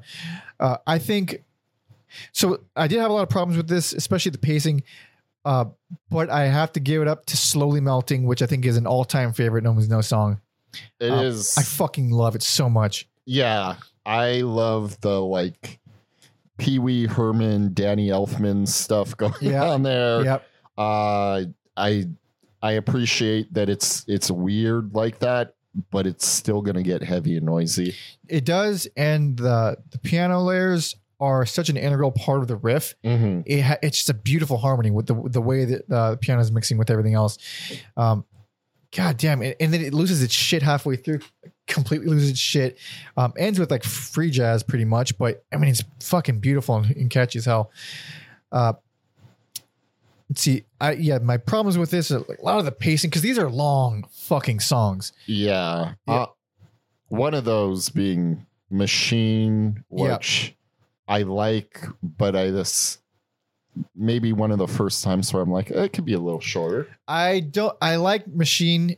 It's a very strange song. I don't, I don't like love it because I love the intro, and but the main riff comes in with the drums. It doesn't. I don't like. I'm not like, too crazy about that riff, um, but it has some really good moments, and it's just fucking weird, and it sounds nothing like they've ever done before. And the fact that they're, they're still this unexpected and creative, I, it's like I just I enjoy it. I just like the parts that I like. I like, and it's just such a weird song. Uh, what didn't work for me is the river, which is track two, and immediately put a halt on the pacing of this album for me. The opening riff sounds it's just it sounds so much like Rumble, and then uh, that's, that's funny that you say that because a song later on, I felt I felt that way. eh, I'm sure it's not uncalled for for in in that example as well. Uh, I find these riffs to be like the first time that it just it just seem just not that interesting. They're just like it's played interesting, but the actual writing, the actual riffs themselves aren't interesting to me. And it's also you know six minutes, and I feel like that's a kind of draggy for what the song is Mhm. doing. Um, and then following Machine, you get Madness and Death, which opens with these hideous bass chords and goes fucking mad funky and proggy. Uh, it might be one of the funkiest songs ever. One of their funkiest songs ever. Yeah. And then I was like, you know what, guys? It is hard enough just being alive. I feel I feel that. Is that what? it, wait, what? Oh, they do sing. It's it's hard enough just being alive. Oh, Yeah, yeah, yeah. I fucking blanked on that. Um, so one of the, the biggest song here, longest song here is you got Kill Everyone Now. And it's a doozy. Uh I don't really like it. I do like how fucking insane Rob is on there. He's insane on there. I think that's one of those songs where the longer it goes on, it progressively gets more and more deranged and yeah, Yes. just screaming out like one billion, two billion over noise is Mm. Yeah. amazing. It's fun. So with the big songs that end up not working for me, what pu- turns me around is like the fucking. He's just in complete maniacal rambling vocals. Uh, but there's this main uh, recurring big rock riff, and I fucking just not. I just don't Not like it. you. And it's so much of the song kind of revolves around that. Um, There's like a a weird smattering of cover or samples throughout this album too. sure is. Lullaby is dancing in the street, Yep. and uh, I can't say it's bad, but I don't like it very much. You know, I don't think I've ever liked that. It's not that great. I like the Van Halen version because it's fun and Yeah. you know David Lee Roth is the man. but Talk about crazy vocals. talk about crazy vocals. Uh, but that's the only version I'll kind of accept just because I don't like the song. Uh, but then you get uh, Cat, Sex, and Nazis, and they they play. They it opens up with just "We Care a Lot" from Faith No More. Yeah, which is Fucking. It's like that was released a couple of years before this. imagine like putting on like a Mastodon album and they open up with like a a Baroness song same thing, yeah. it- that It's came exactly out like- the few like It's exactly like that. It's a more bands sample your your your peers sample your peers around the same time period. It's so Just make strange. it confusing yeah uh, someone did that. Uh, who did that? It was a Tom Waits song. Who? who it was uh, Tim Buckley, wasn't it? probably Tim Buckley covered a Tom Waits song that was released like a couple years or like the same year. oh okay I think anyway. Um, but yeah, that song is another. It's another eight minute whopper, and it has some legitimately strong riffs on there, and it's fucking super weird. Um, I think it overstays its welcome quite a bit, but the, I love the chorus so much that it just ended up softening softening me up in the end. it's definitely one of the few times where uh you know there th- it's always about horrible things but the music is like genuinely fun and Well, se- I like cats and sex. The Nazis part's kind of the sad part. yeah i mean if you're into cats and nazis you're not having sex so i don't know on what planet That's pretty good. we're all three of these not bad, not bad at all. Uh, yeah, I, I'd say this is a noticeable step down, um, but it's not not a bad album at all. Um, Andy's gone, but the the, the insanity is not. Uh, they're they're kind of leaning into the the the style of the last album with the the simpler, simpler, not simple. I guess simpler songs. It's just less riffs, less riffs. Um, uh, still complicated structures, less riffs, but now they're back to long songs. okay Um, yeah, I still uh, like quite a bit on here, but flawed as a whole, I'd say. doesn't stick to your ribs the way other albums No, no, except slowly melting, which I fucking love. Yeah. I definitely love that one. But time to move on. Are you ready? i'm ready Hell yeah! This is 1995's "The Worldhood of the World" as such. Is this, uh, Yeah. Fucking Jello Biafra again. It's just it's just Jello. By the way, they put out an album with Jello Biafra bef- um, before zero plus two plus one uh, equals one. Sorry. oh yeah. They did a collab album with Jello. Oh, fuck! This rules. So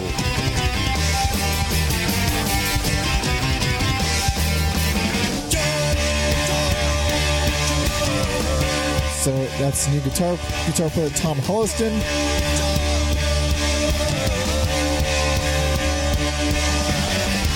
This is like also the happiest they It's pretty happy. I mean, this isn't like a super happy riff, but it, there's an upbeat riff. it is. This is super happy, but it's just fucking. It's really deep. It's such an interestingly. written riff. Um, having said that, I think this album is one of their worst ones. Uh, Interesting. Yeah, I love that opener so much, and then it, it leads beautifully into humans, which I like a lot too. But it's just Devo. It's just fucking Devo, man. And I love Devo, which is why I like it. But uh, it is a bit straightforward in that end, and there are songs in here that I do like a lot. But over the course of 51 minutes, there's a lot on here that I don't like that much. I think I like a good amount on here. All right, explain. Tell me. Um, he learned how to bleed. Uh huh. I can hear like uh, a band like Torche. Oh, How I'm going to assume they listen to No Means No and kind of borrowed some of their sound from there. Mhm. Um, and then yeah, I around like my politics, I was like, I feel like this album has a very like not overtly memorable sound, yeah, but they were definitely going for something here. yeah. I that stuff in them just not landing for me. Even though like my politics is like a big kind of memorable type of song, yeah. I don't find it to be memorable. You know why? There's just not enough porn guitar. I was they, they there's only one tiny little section of porn guitar. there's not enough on Not that. enough. Uh, I find I find the, the riffs on them to be pretty f- awful generic punk and like and it's separated by these these mean heavier sections which I do like I like those Mhm. sections a lot but uh it just leans on like the the the we kind of punk stuff quite a bit and then it even goes into this fucking annoying reggae arrangement of that main riff uh and that's already okay I already didn't like the riff now you're playing it like reggae and you're like ah it's like I get what they're what they're doing. Just it's just none of it landed for me. Um, I've got a gun has a lot of circle jerks in it. It really reminds me of them. that was the song where I was like, this feels like straightforward punk It to is. me. But, Sure is. You know, two two minutes, twenty six seconds. No harm, no foul. It comes and goes. The the times you've dabbled with straightforward punk in the past were just so cool though. Yeah. That like oh, it's like circle jerks, but not quite as cool. Um, Think- although uh, you know it's. I do like this more than circle jerks. Everything. the first album is great. The second album is good. The rest I can kind of all right. But we're not talking about circle jerks. no, we're not. Lost is my favorite song on here. That is a very fucking cool one. Fascinating one. It's messy and all over the place. Definitely nails a, a vibe of feeling lost, but you know, these guys are, are so tight in- Yeah. in the pocket that they aren't Such a twisted main riff. Um, again, it has a lot of Devo in it. These new wavy, dancey verses. Uh, super fun. I dig a lot. Uh, you got man, Predators is a weird one. I like those surreal backup vocals. Yeah, I think they're female. They sound female. They probably Or they're angels. or they're angels. They're probably angels. They're probably just angels or keyboards because I don't think they're actual women. But kooky, complicated weirdness. Uh, and there's this one. It happens, I think, twice in the song, but there's one fucking incredible vocal harmony section that that that's on there that it's just so musical. It's so like beautifully musical yeah. uh, in in a band where like yeah they they do dabble with like super melodic stuff, but overall it's quite aggressive and kooky and strange. And then you get just one gorgeous moment like that or two, whatever. Um, Wiggly Worm is more Devo, which is a little bit of a coincidence, maybe because Devo has a song called Wiggly World uh, on their second album. I'm all for the video game music, uh, and I don't feel like they really ever lean into electronics too hard, except for you know maybe two songs. So Mhm. I was for it. Uh, it's it's basically you're right. It's basically video game music. It's fun and well. It's not my favorite thing ever, but it's it's fun. Uh, Tuck It Away is another completely average punk song. I Uh, I was gonna say about that song, much how uh, you compared that previous song on a different album to like it could be like cheesy Christian rock. Yeah.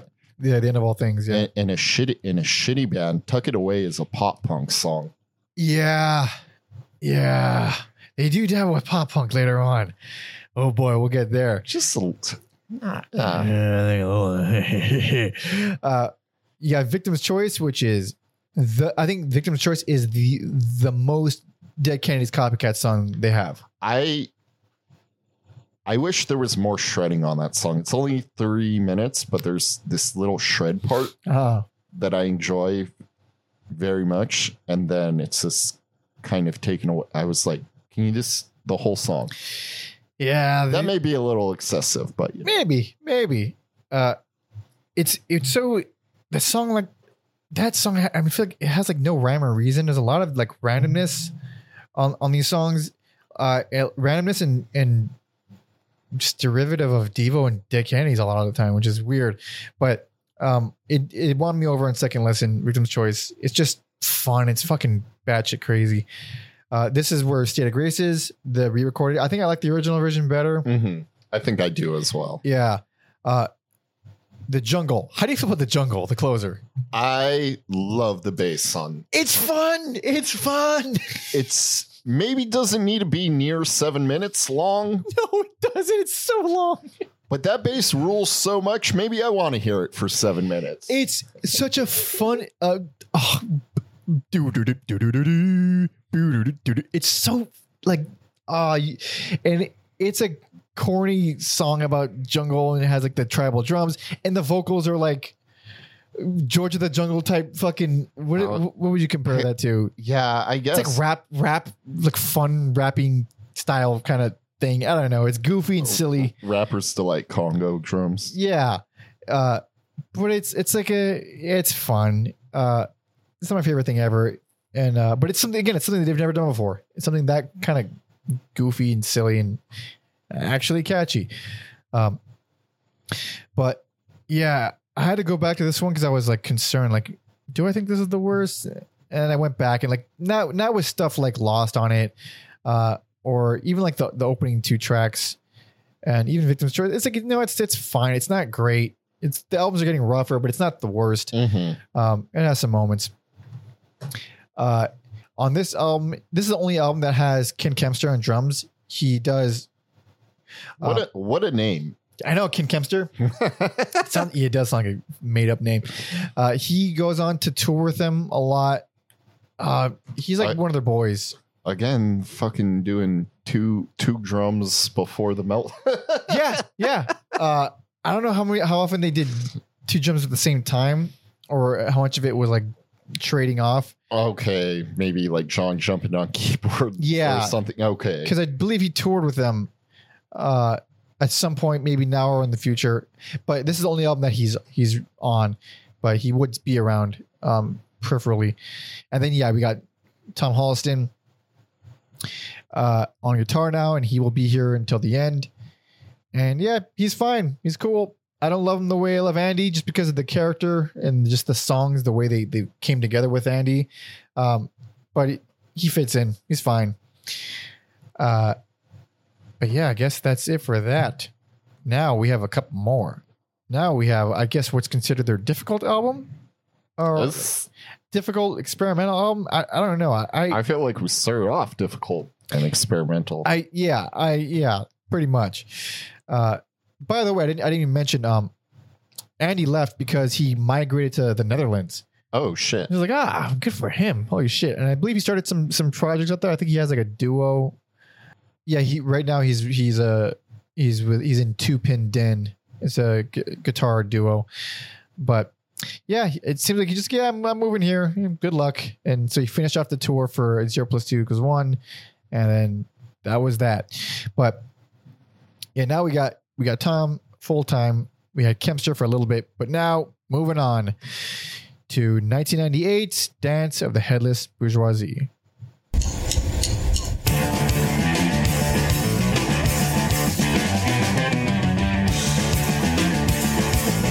Got to be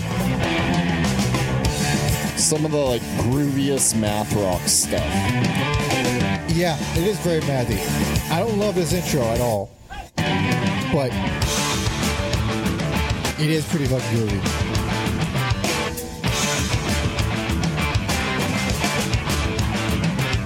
He pushed her in the alley, and he tried to lay her low. His vocals are getting progressively more and more like theatrical and goofy. Oh yeah, we're moving into plankton territory Yeah. now. in. Yeah. She said, I know a little story, and this story must be told. But it's lies, lies. We never heard about it, lies, lies. Also, kind of like buzz. Yeah, yeah. A The older it gets, the deeper it gets, and the more like sounds. A a licked him with her and she with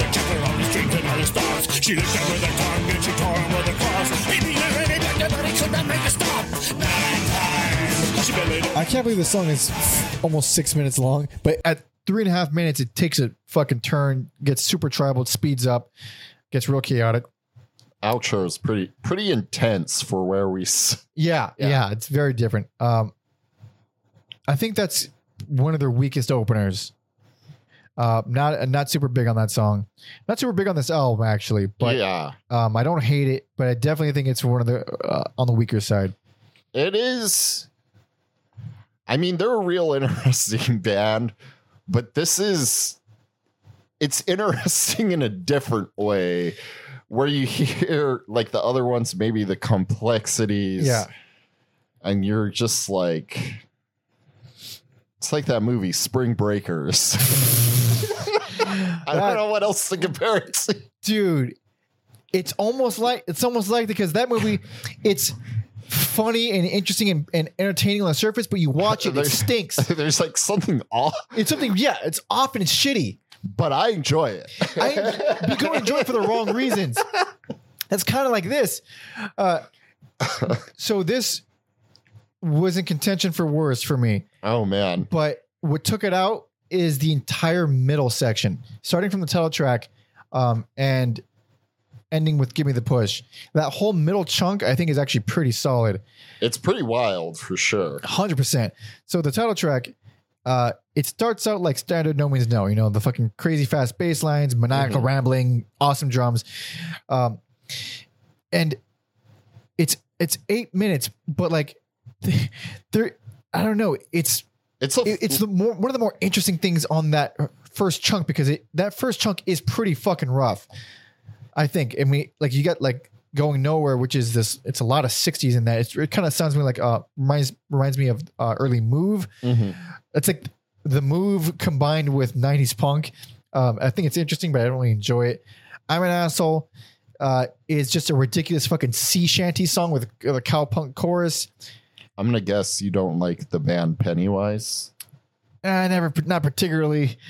Does it sound like Pennywise? i kind of thought about penny or maybe like that that like i don't know if i'm using it like oi punk Oh, I'm not a fan of Oi very either. like anthemic Yeah. sing along punk.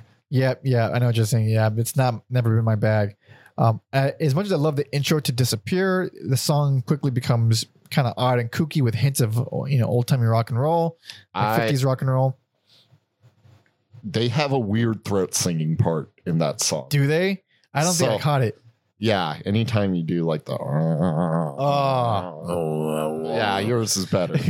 I find that song to be super fucking corny though. I can't. I can't It stand is. it. Yeah. Uh, so that's why when, when the title track comes on, it sounds like what we know of what we what we come to expect from No Means No, but in this context, like, oh, thank God. At least it's like fucking crazy again and something like that that can kind of perk me up because the rest of that shit was just like, let's try this silly thing, let's try this silly thing. And it's just kind of annoying to me. Uh, and then favorite song on the album by far, no fucking contest. The world wasn't built in a day. that is the meanest, nastiest, sludgiest. Well, there's another mean song on here, but yes, Yeah. that sonically. so fucking cool. I love those vocal lines. Like legitimately love those vocal lines. Um, it's like sultry and dark in an almost Danzig kind of way. Another song that kind of reminds me of Danzig. Also, this isn't the first time it's uh it's gonna remind me of this, or this isn't the last time rather. It's gonna remind me of this. Uh, Rob's voice when he starts doing this speak storytelling, speak singing thing, uh, where it gets really gravelly, fucking sounds like Nick Cave. Oh yeah, yeah. That's another artist I thought of. There were times where I was like, I could, I could hear Nick Cave. hundred percent. It's like like uh like Stagger Lee Nick Cave.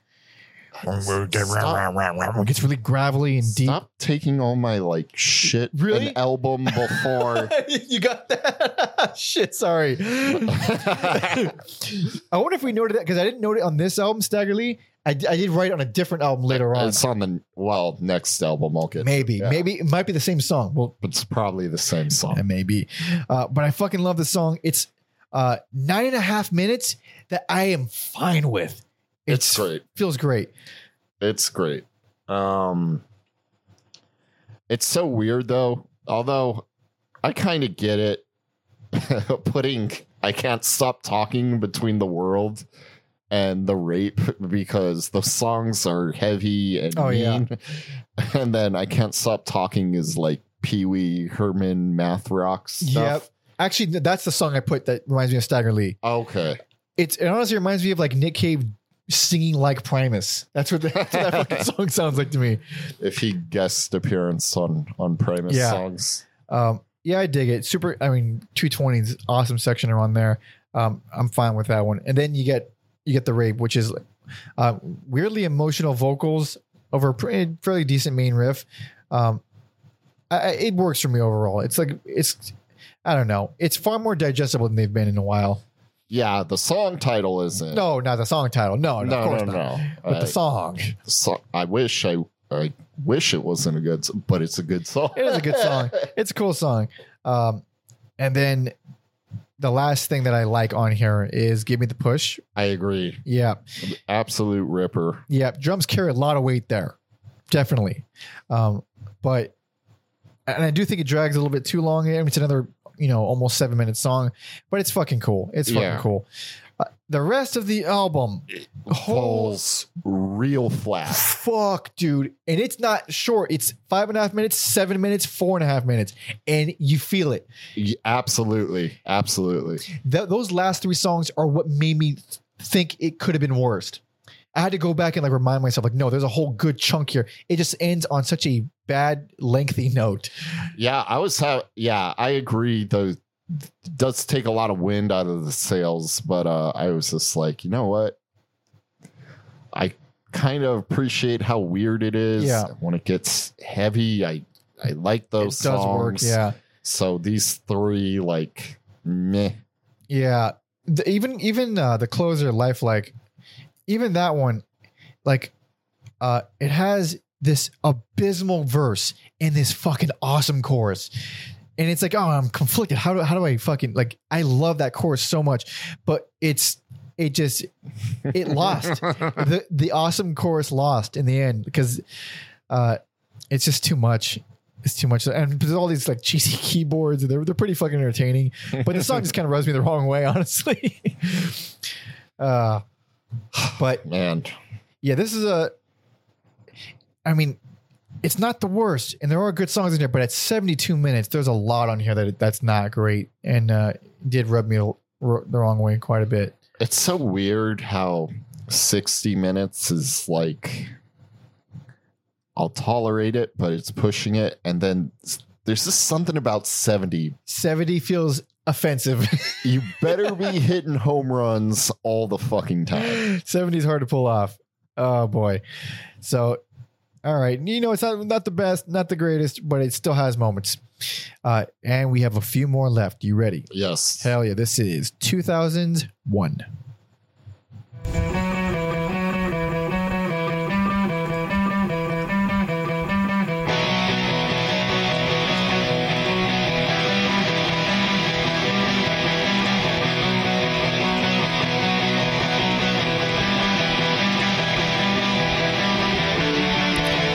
Lengthy intro, but it does pick up, I promise.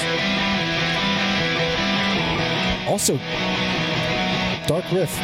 It is. Cool um, dark riff, though. The cult is kind of like just like rock and roll stuff, but they're like more moodier riffs. Uh-huh. Let's make me think of it. Not anymore. But Yeah, the intro. This is a rad opening riff.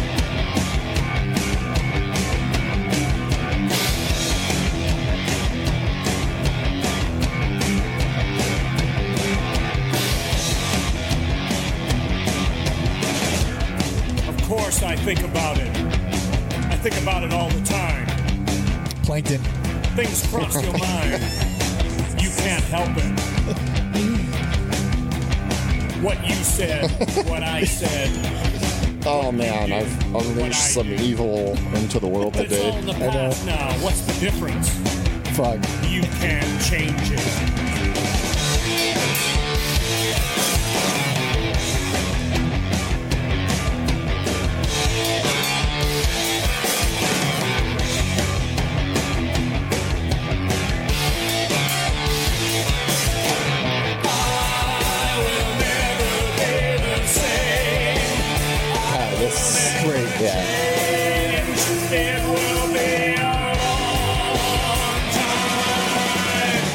I just wanted to get to that chorus at least once because Yeah. this is a long song. It does return there a lot.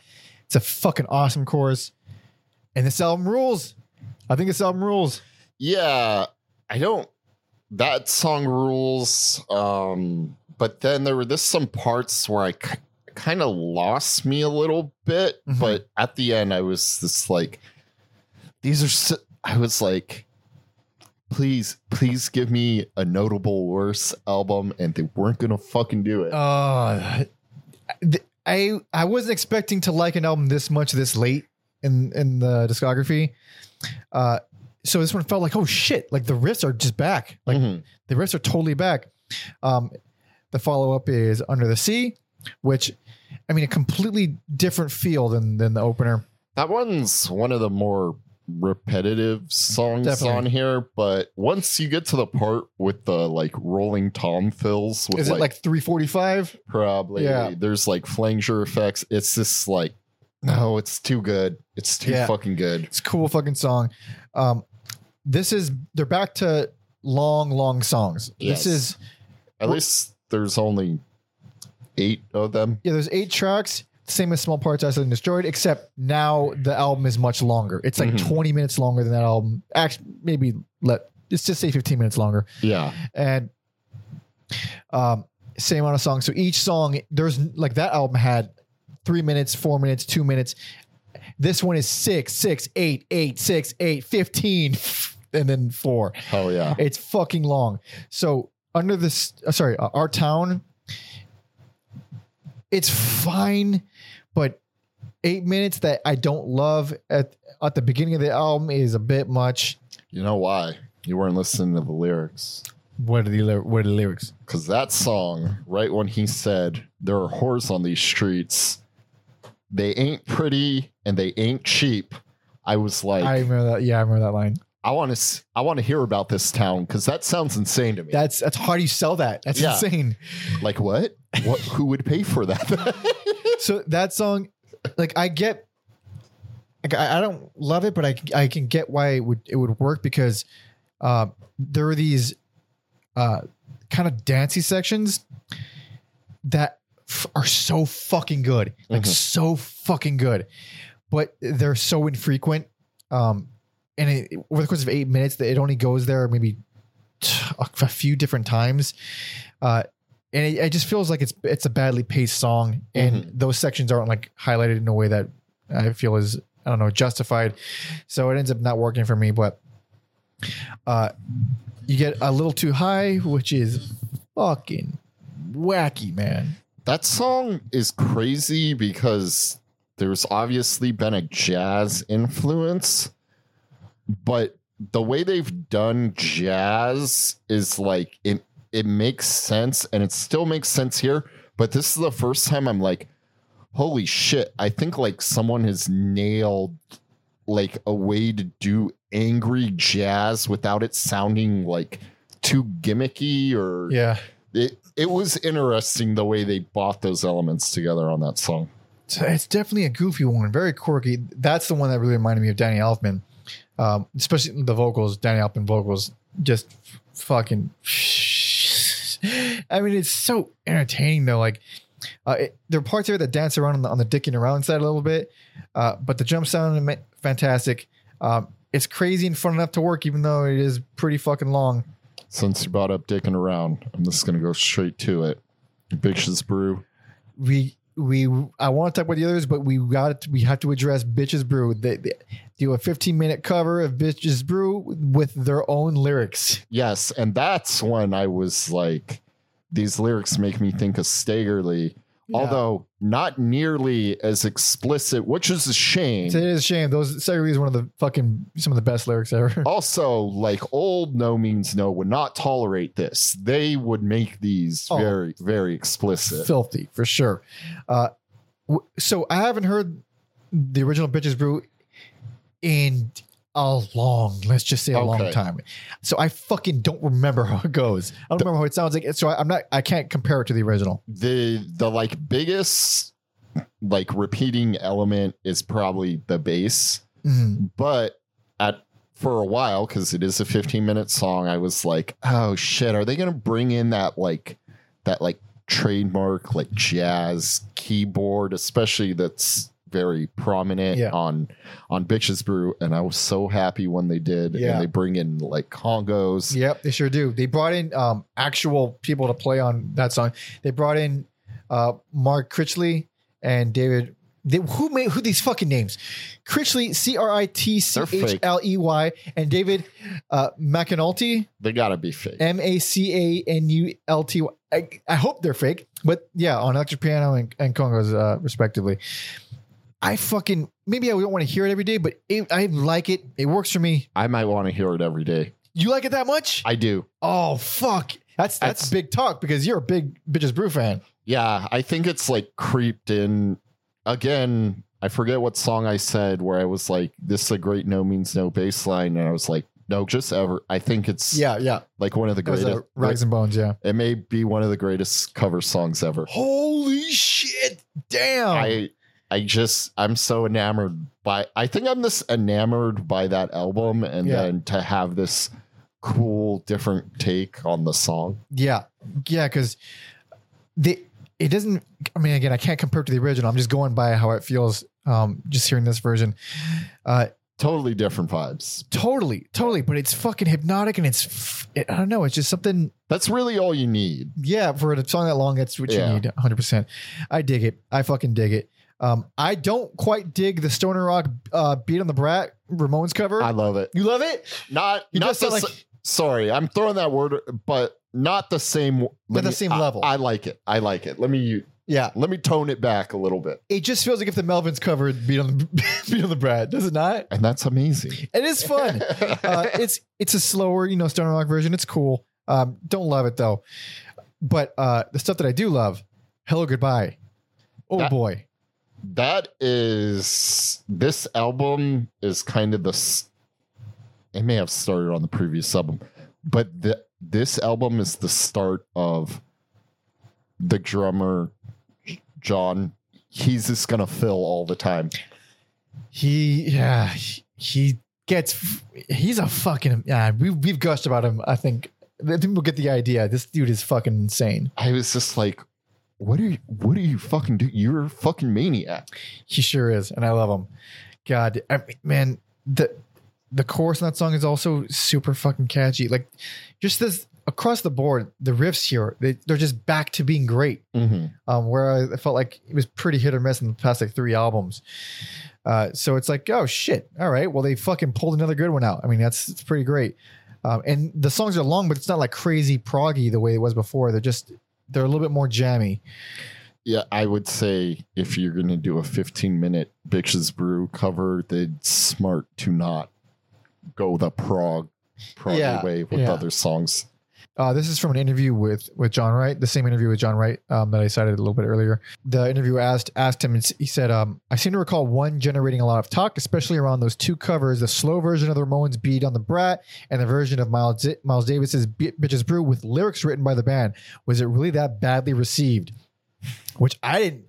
Okay, I didn't think it was that bad at all. I had to make up for that right now. hundred percent.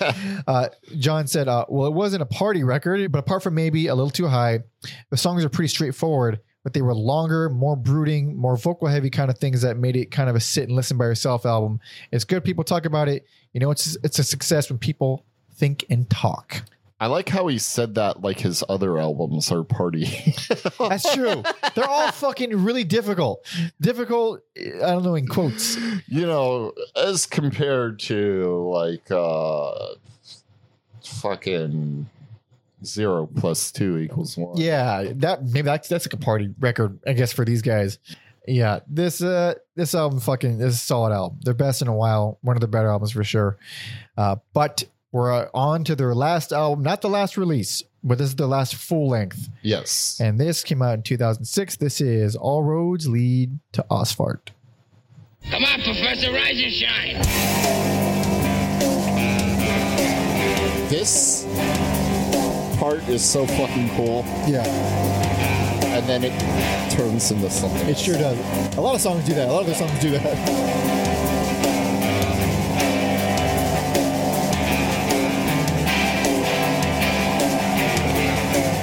fuck! Fuck! Fuck! Fuck! Oh fuck! I forgot about this. I did not. It's not Yeah. expecting blast beats at this point in their career. Dude, this is a fucking killer opener.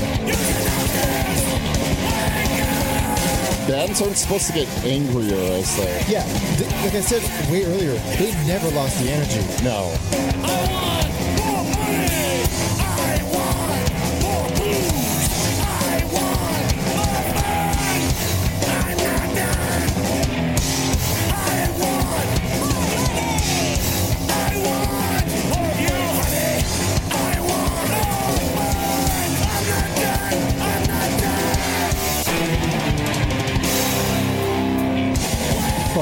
Crazy. Crazy opener, misleading as fuck opener. That is not what the album sounds like. Worst, least, favorite. I almost gave this best. Are you crazy? How? The whole oh, this was an, like it became an easy worst for me. I I wish I I felt that way about not maybe not this one. I I think I'm just so enamored with John's playing on this. He is always amazing, and he is just as amazing here as ever.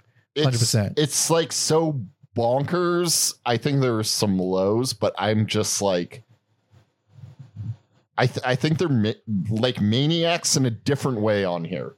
Well, the thing is, this is pretty much like their pop punk album. I Uh, it's like the most pop punk they've ever been, mo- almost like pretty much more than they'll ever be. I didn't I did not feel that. Oh my god, it's so, dude, fucking in her eyes.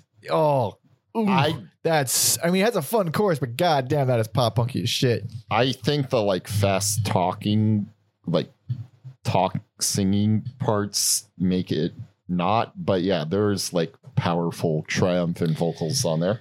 I mean, I think. I mean, uh, more riff wise, the vocals. Uh, Rob is still fucking nutty. Yeah, Um, but riff wise, it, it's it's way more straightforward. Um, it has like the. It's one of the faster albums for sure, but it is definitely one of the more straightforward. yeah, And and the things I like here, there are very few. It's the opener, "Wake Up," which fucking rules. Um, I do like "I See a Mansion in the Sky," um, and it, it is also incidentally the most Devo they will ever sound. that those those vocal choices are are or the singing is wild in Yeah. there. Um, and then I, f- that's when the guitar tones at times I was like, fucking rumble. Oh, okay. Um, I think around two and a half minutes is when I think when things take a, a massive Devo turn. This time with Nick Cave vocals, uh, and it has this really cool uh, outro with a slide guitar, which I've never fucking heard with this band before. Uh, but the parts I love about it are mostly due to my love for Devo. Uh, and then the other song I'm okay with is "Heaven Is the Dust Be- Beneath My Shoes." Um, seven minutes. Uh, starts out pretty country western, cowpunk, um, a little bit on the on the darker, sad side, and then vocals coming in, and it gets extremely Captain Beefheart. I also like that song a lot. I like the noisy guitar line with the spoken word stuff. Um, Yeah. it's a very like neat, noisier guitar riff. Um, and then around the five minute mark, for some reason, you get like guitar harmony uh, Oh, stuff, and it's just Yeah. Really Yeah. strong moving moments in there. Now everything else, I either am bored to death or I dislike. First of all, solo is like them doing Beach Boys with robot vocals, so of course I'm in. So I knew the robot vocals would get you. You- they usually do, but it, it so it is a cute and fun song, Yeah. but in a like in a grease way, which means I hate it. Yeah. Just the like Beach Boys Grease thing. Uh, the the robot vocals were the the cherry on top That for me. it's so goofy. It's it's grease but with robots. That's basically what it what solo is. Uh, Ashes. Another, it's another song that like the vocals really remind me of Danzig. Mm. Uh, also, kind of a funny coincidence because there's a Danzig song called Ashes um, from the techno album Blackacidevil. Whew, that was a long, Oh, long yeah. time ago. Check out that episode. Uh, I don't find it all that that interesting. Uh, was it Mister In Between is just kind of surf inspired punk. Uh, how do you feel about Faith? Faith, I I like it. I think it rules. It's you know, it's not as as epic as some of their other songs, but I think it works on this album and I enjoy it. Yeah, um, I mean it's super Arabian Nights. Uh, That's probably why I liked it. yeah, I don't love it. Uh, dude, there's like one section on 215 that I that I think is pretty rad. They do do like an Arabian Nights thing better. Later, Yes. yeah, sure, yeah, I know what you're talking about. But yeah, it wor- it works for me in the context of this album. hmm Uh, where am I? saying? Oh, okay, so the the stuff that I I do not like, there's a few. Uh-huh. Mondo Nihilissimo 2000. I mean, Jesus Christ, what a song! I mean, it. What a fair- song. to, be, to be fair, it's What a song. Nothing like anything they've ever done. What a song. It's, it's like folk punk with these female like rapping sections. Yeah, and they're singing about fucking children. Don't play this song around normal Didn't people. even catch that. I was too busy hating the song. The like female vocal parts caught me off guard, and then he started, you know, singing about kid fucking, and I'm like, this is their this is their Salo. oh, wait. How do you spell that? S A L O. Yeah, Sol- Solo, Solo. Yeah, That- oh, I always try to remember the fucking name of that movie, and I f- keep forgetting. Scarred into my memory. I had a very long conversation with our guy Tom Osmond and his girlfriend in Germany about that movie. Tom would watch that movie. He did with her, and She got mad. Oh, As she should. she. T- I'm not gonna. Tom's girlfriend is an angel. She's she's a gnarly chick though. She can handle it. She's she's pretty gnarly. But we had a very long conversation about that movie. You can just watch that movie once and you'll remember everything. It's so it's so I have no desire personally to watch that movie. I'm glad I watched that movie when I was young because now I'm just like ah, I'm ah, I don't yeah. one of my favorite things ever is uh, Bill Hader and the Criterion channel YouTube picking out movies and him just straight face, no context, picking that movie out and saying it's one of the greatest comedies ever and no Oh. other context. Oh, that's great. God damn. fucked up. Super fucked up. Anyways, Back to this album, which I find to be as traumatizing as that movie. Uh, the Hawk killed the punk. Look, these guys, it's so impressive that they're this fucking th- that not an ounce of energy has left them this late in their career. But I, it just feels like they're copying themselves at this point. Like, I mean, there's one section on 115 that I think is pretty cool, but it's, it's just stuff that they haven't, it's, it's nothing they haven't done already. Um, there there are songs like that where I noted like this is kind of like par for the course. yeah. But how fucking spoiled are we that this is the course? I suppose the only other thing on here that I would say I, I dislike is Till I Die. I think it fucking blows. That is them channeling their like punk roots. It uh-huh. almost doesn't have a place on the album if I want to be.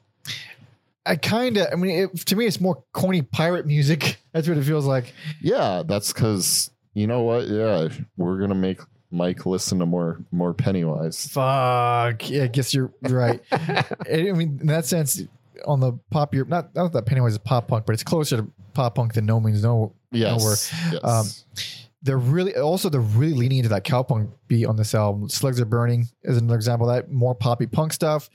Um, it's not the worst, but I just don't like the direction they're going. It feels like you guys are better than this. You guys can do better than this. This feels so average.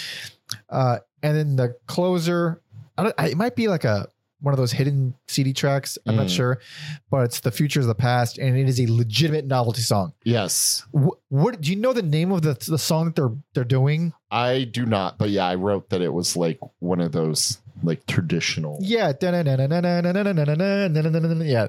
it's that thing, but played with like ukulele and it's really fast. Um, it's cute, but you know, You know, I'm surprised they don't have more outright silly songs like that. Yeah, they have stuff that that teeters on silly and goofy, but it's always Or like it's like wacky, but Yeah. yeah. there's a level of sincerity to it, or there's this like overall picture where this is this, hey, yeah, this is overtly silly. yeah, very few where it's just jokey, jokey. This album is clearly a lot different than one. Uh, it's way it's the songs are more digestible. They're way shorter, of course, faster, punkier, um, which Alex likes, but I don't. Uh, but I- Also, if if you're a drummer, sure, there's more sonically pleasing songs. But if, I I think if you're a drummer, you have to listen to this album. he, it is impressive. He is fucking wild. he is he's on a like crazy level here. I don't want to call it his A game, but it's a cr- it's a crazy level. He is truly one of the best fucking drummers. It's like watching Jordan go off on the Wizards or something. Like he didn't need to do that. well, I think they needed it. But, yeah. uh, John says in regards to this album, he said, um, after Dance of the Headless Bourgeoisie, which was a fairly strange album, and then one, which I happen to really like, but not a lot of people did, fucking baffling to me, uh, we decided to do a short album, under 50 minutes. short album, huh, buddy? With 10 to 12 songs that are catchy and make a Oh. bit of an easier album. There it is. So they went in uh, deliberately trying to make this an easier album. By the way, this is 53 minutes. It's not under 50 minutes. Of shit. That's that's why it sucks. They didn't get under the, the 50 minute mark. uh, but yeah, uh, Alex is one of his favorite drum albums from the band. My worst and least favorite. I find it just boring more than anything. I, th- I think this stands firmly in average territory, which is an insulting thing from a, for a band like this. I I need to revisit this like three four years from now. Yeah, yeah. Well, we're due for other albums and other bands for sure. Uh, but we have two more records. Their last two records that both came out the same year. Uh, we'll do them separately because they are very different EPs, but they are a package deal pretty much. So this one came out in 2010, and it is Tour EP1, aka Old. These EPs sound amazing. Really? I think this one sounds good. I think the next one does not. Oh, okay. Maybe I was just so drunk off this one I didn't notice the different production. Yeah.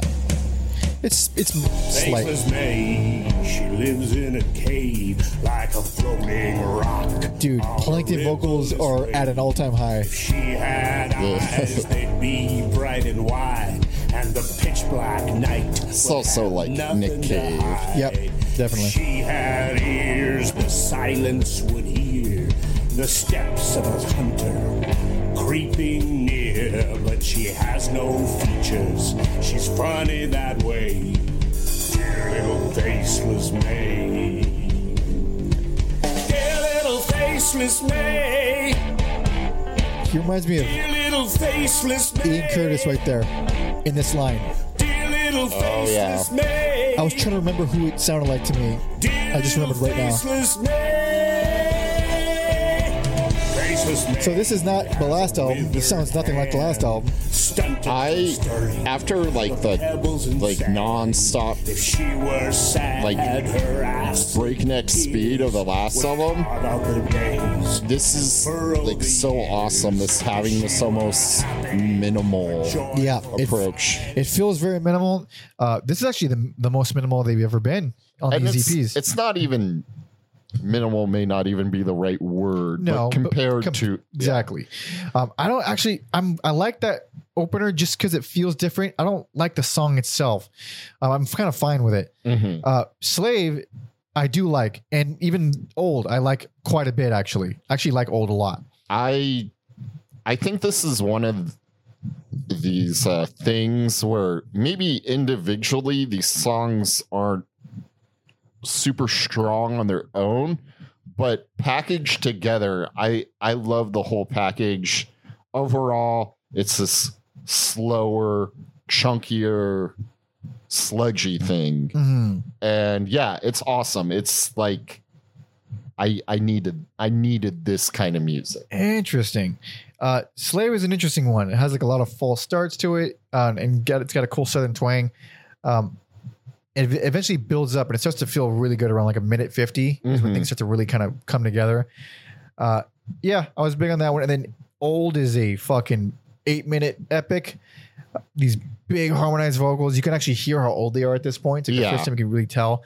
Um, but uh, you know, slow and epic, really drawn out sections. I fucking dig it. It's very cool. And then you mentioned it before, the Arabian Nights.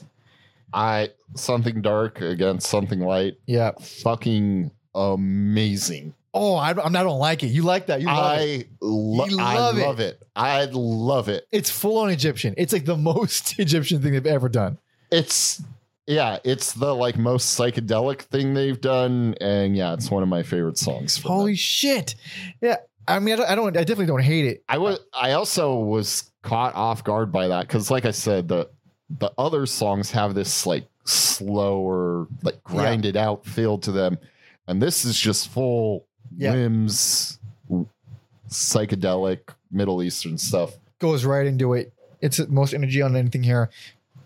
The drums are more tribal drums, but I think they sound great on there. Um, it's a little. I find it to be a little hokey. It's not the worst thing ever. It's but it's fun. Uh, it just gets old for me. I think that's all, my main problem with it. It's the best thing ever for me. It's the best thing ever for Alex. Uh, but I was pleased to hear this following the last album, especially because I did not enjoy the last album. Um, but I was missing the aside from old, I think it was missing some kind of hooks for me. Uh, but it, it, it feels older, like it feels calmer and slower and less wild. It Like- is not a hooky EP by any means. no, no, old is the closest thing, but uh, at this point, even even that, like, yeah, right, you know, at, at 2010, they've been at this since 81. Fucking good on them. Fuck it. I also, I just think it's like perfect putting these out as EPs too. Yeah. Um, according to Tom here, it says it was uh, he says it was originally planned as the first of four EPs, but they never completed the set. Um, which makes me wonder. I couldn't find any other um, quotes about it, uh, so I don't. I don't. I wonder what happened there. But Yeah, I think they just got tired and yeah, there was a pretty big gap between these and when they broke up. But uh, we have one more last EP, same year. Uh, last thing we'll ever get from these guys. And uh, here it is. This is Tour EP 2, aka Jubilation. Again, just completely different. Jubilant sounding. Lyrics, not so much so. Oh, shocker. Those drums sound like fucking dick. You know what? You're right. I'm, I don't know why they I don't know where that punch went from the last EP. Yeah. All the heroes who were in demand, They sound like they're like recorded over the phone. and all the members of my favorite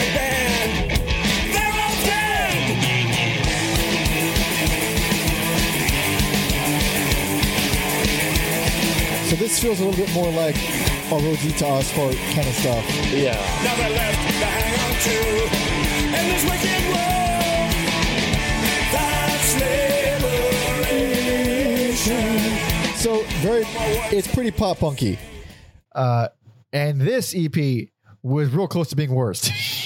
this EP, it just felt kind of felt kind of lazy for me to give it that. that's what I felt too. Uh, it might be worse on a song for song kind of thing, hmm but it's so. It, I mean, it's twenty something. It's like twenty five minutes, which is still a little long for this EP. Uh, and I think it legitimately has no good songs and one of the worst songs they've ever done, which is uh, all all the little bourgeois dreams. Um, I think it's one of their worst songs ever. I don't think these songs do the thing where all the bourgeois dreams and um one and the same. Yeah, I did not care for them, yeah, and then they do something, and I'm like, I like it. really. on those songs. and uh, all the little Yeah. uh, bourgeois. Uh, once it does the the drum solo, Oh, the drum. Yeah, the drum solo is the best part of the I mean, easily the best part of it the just turns the whole song around for me. It it.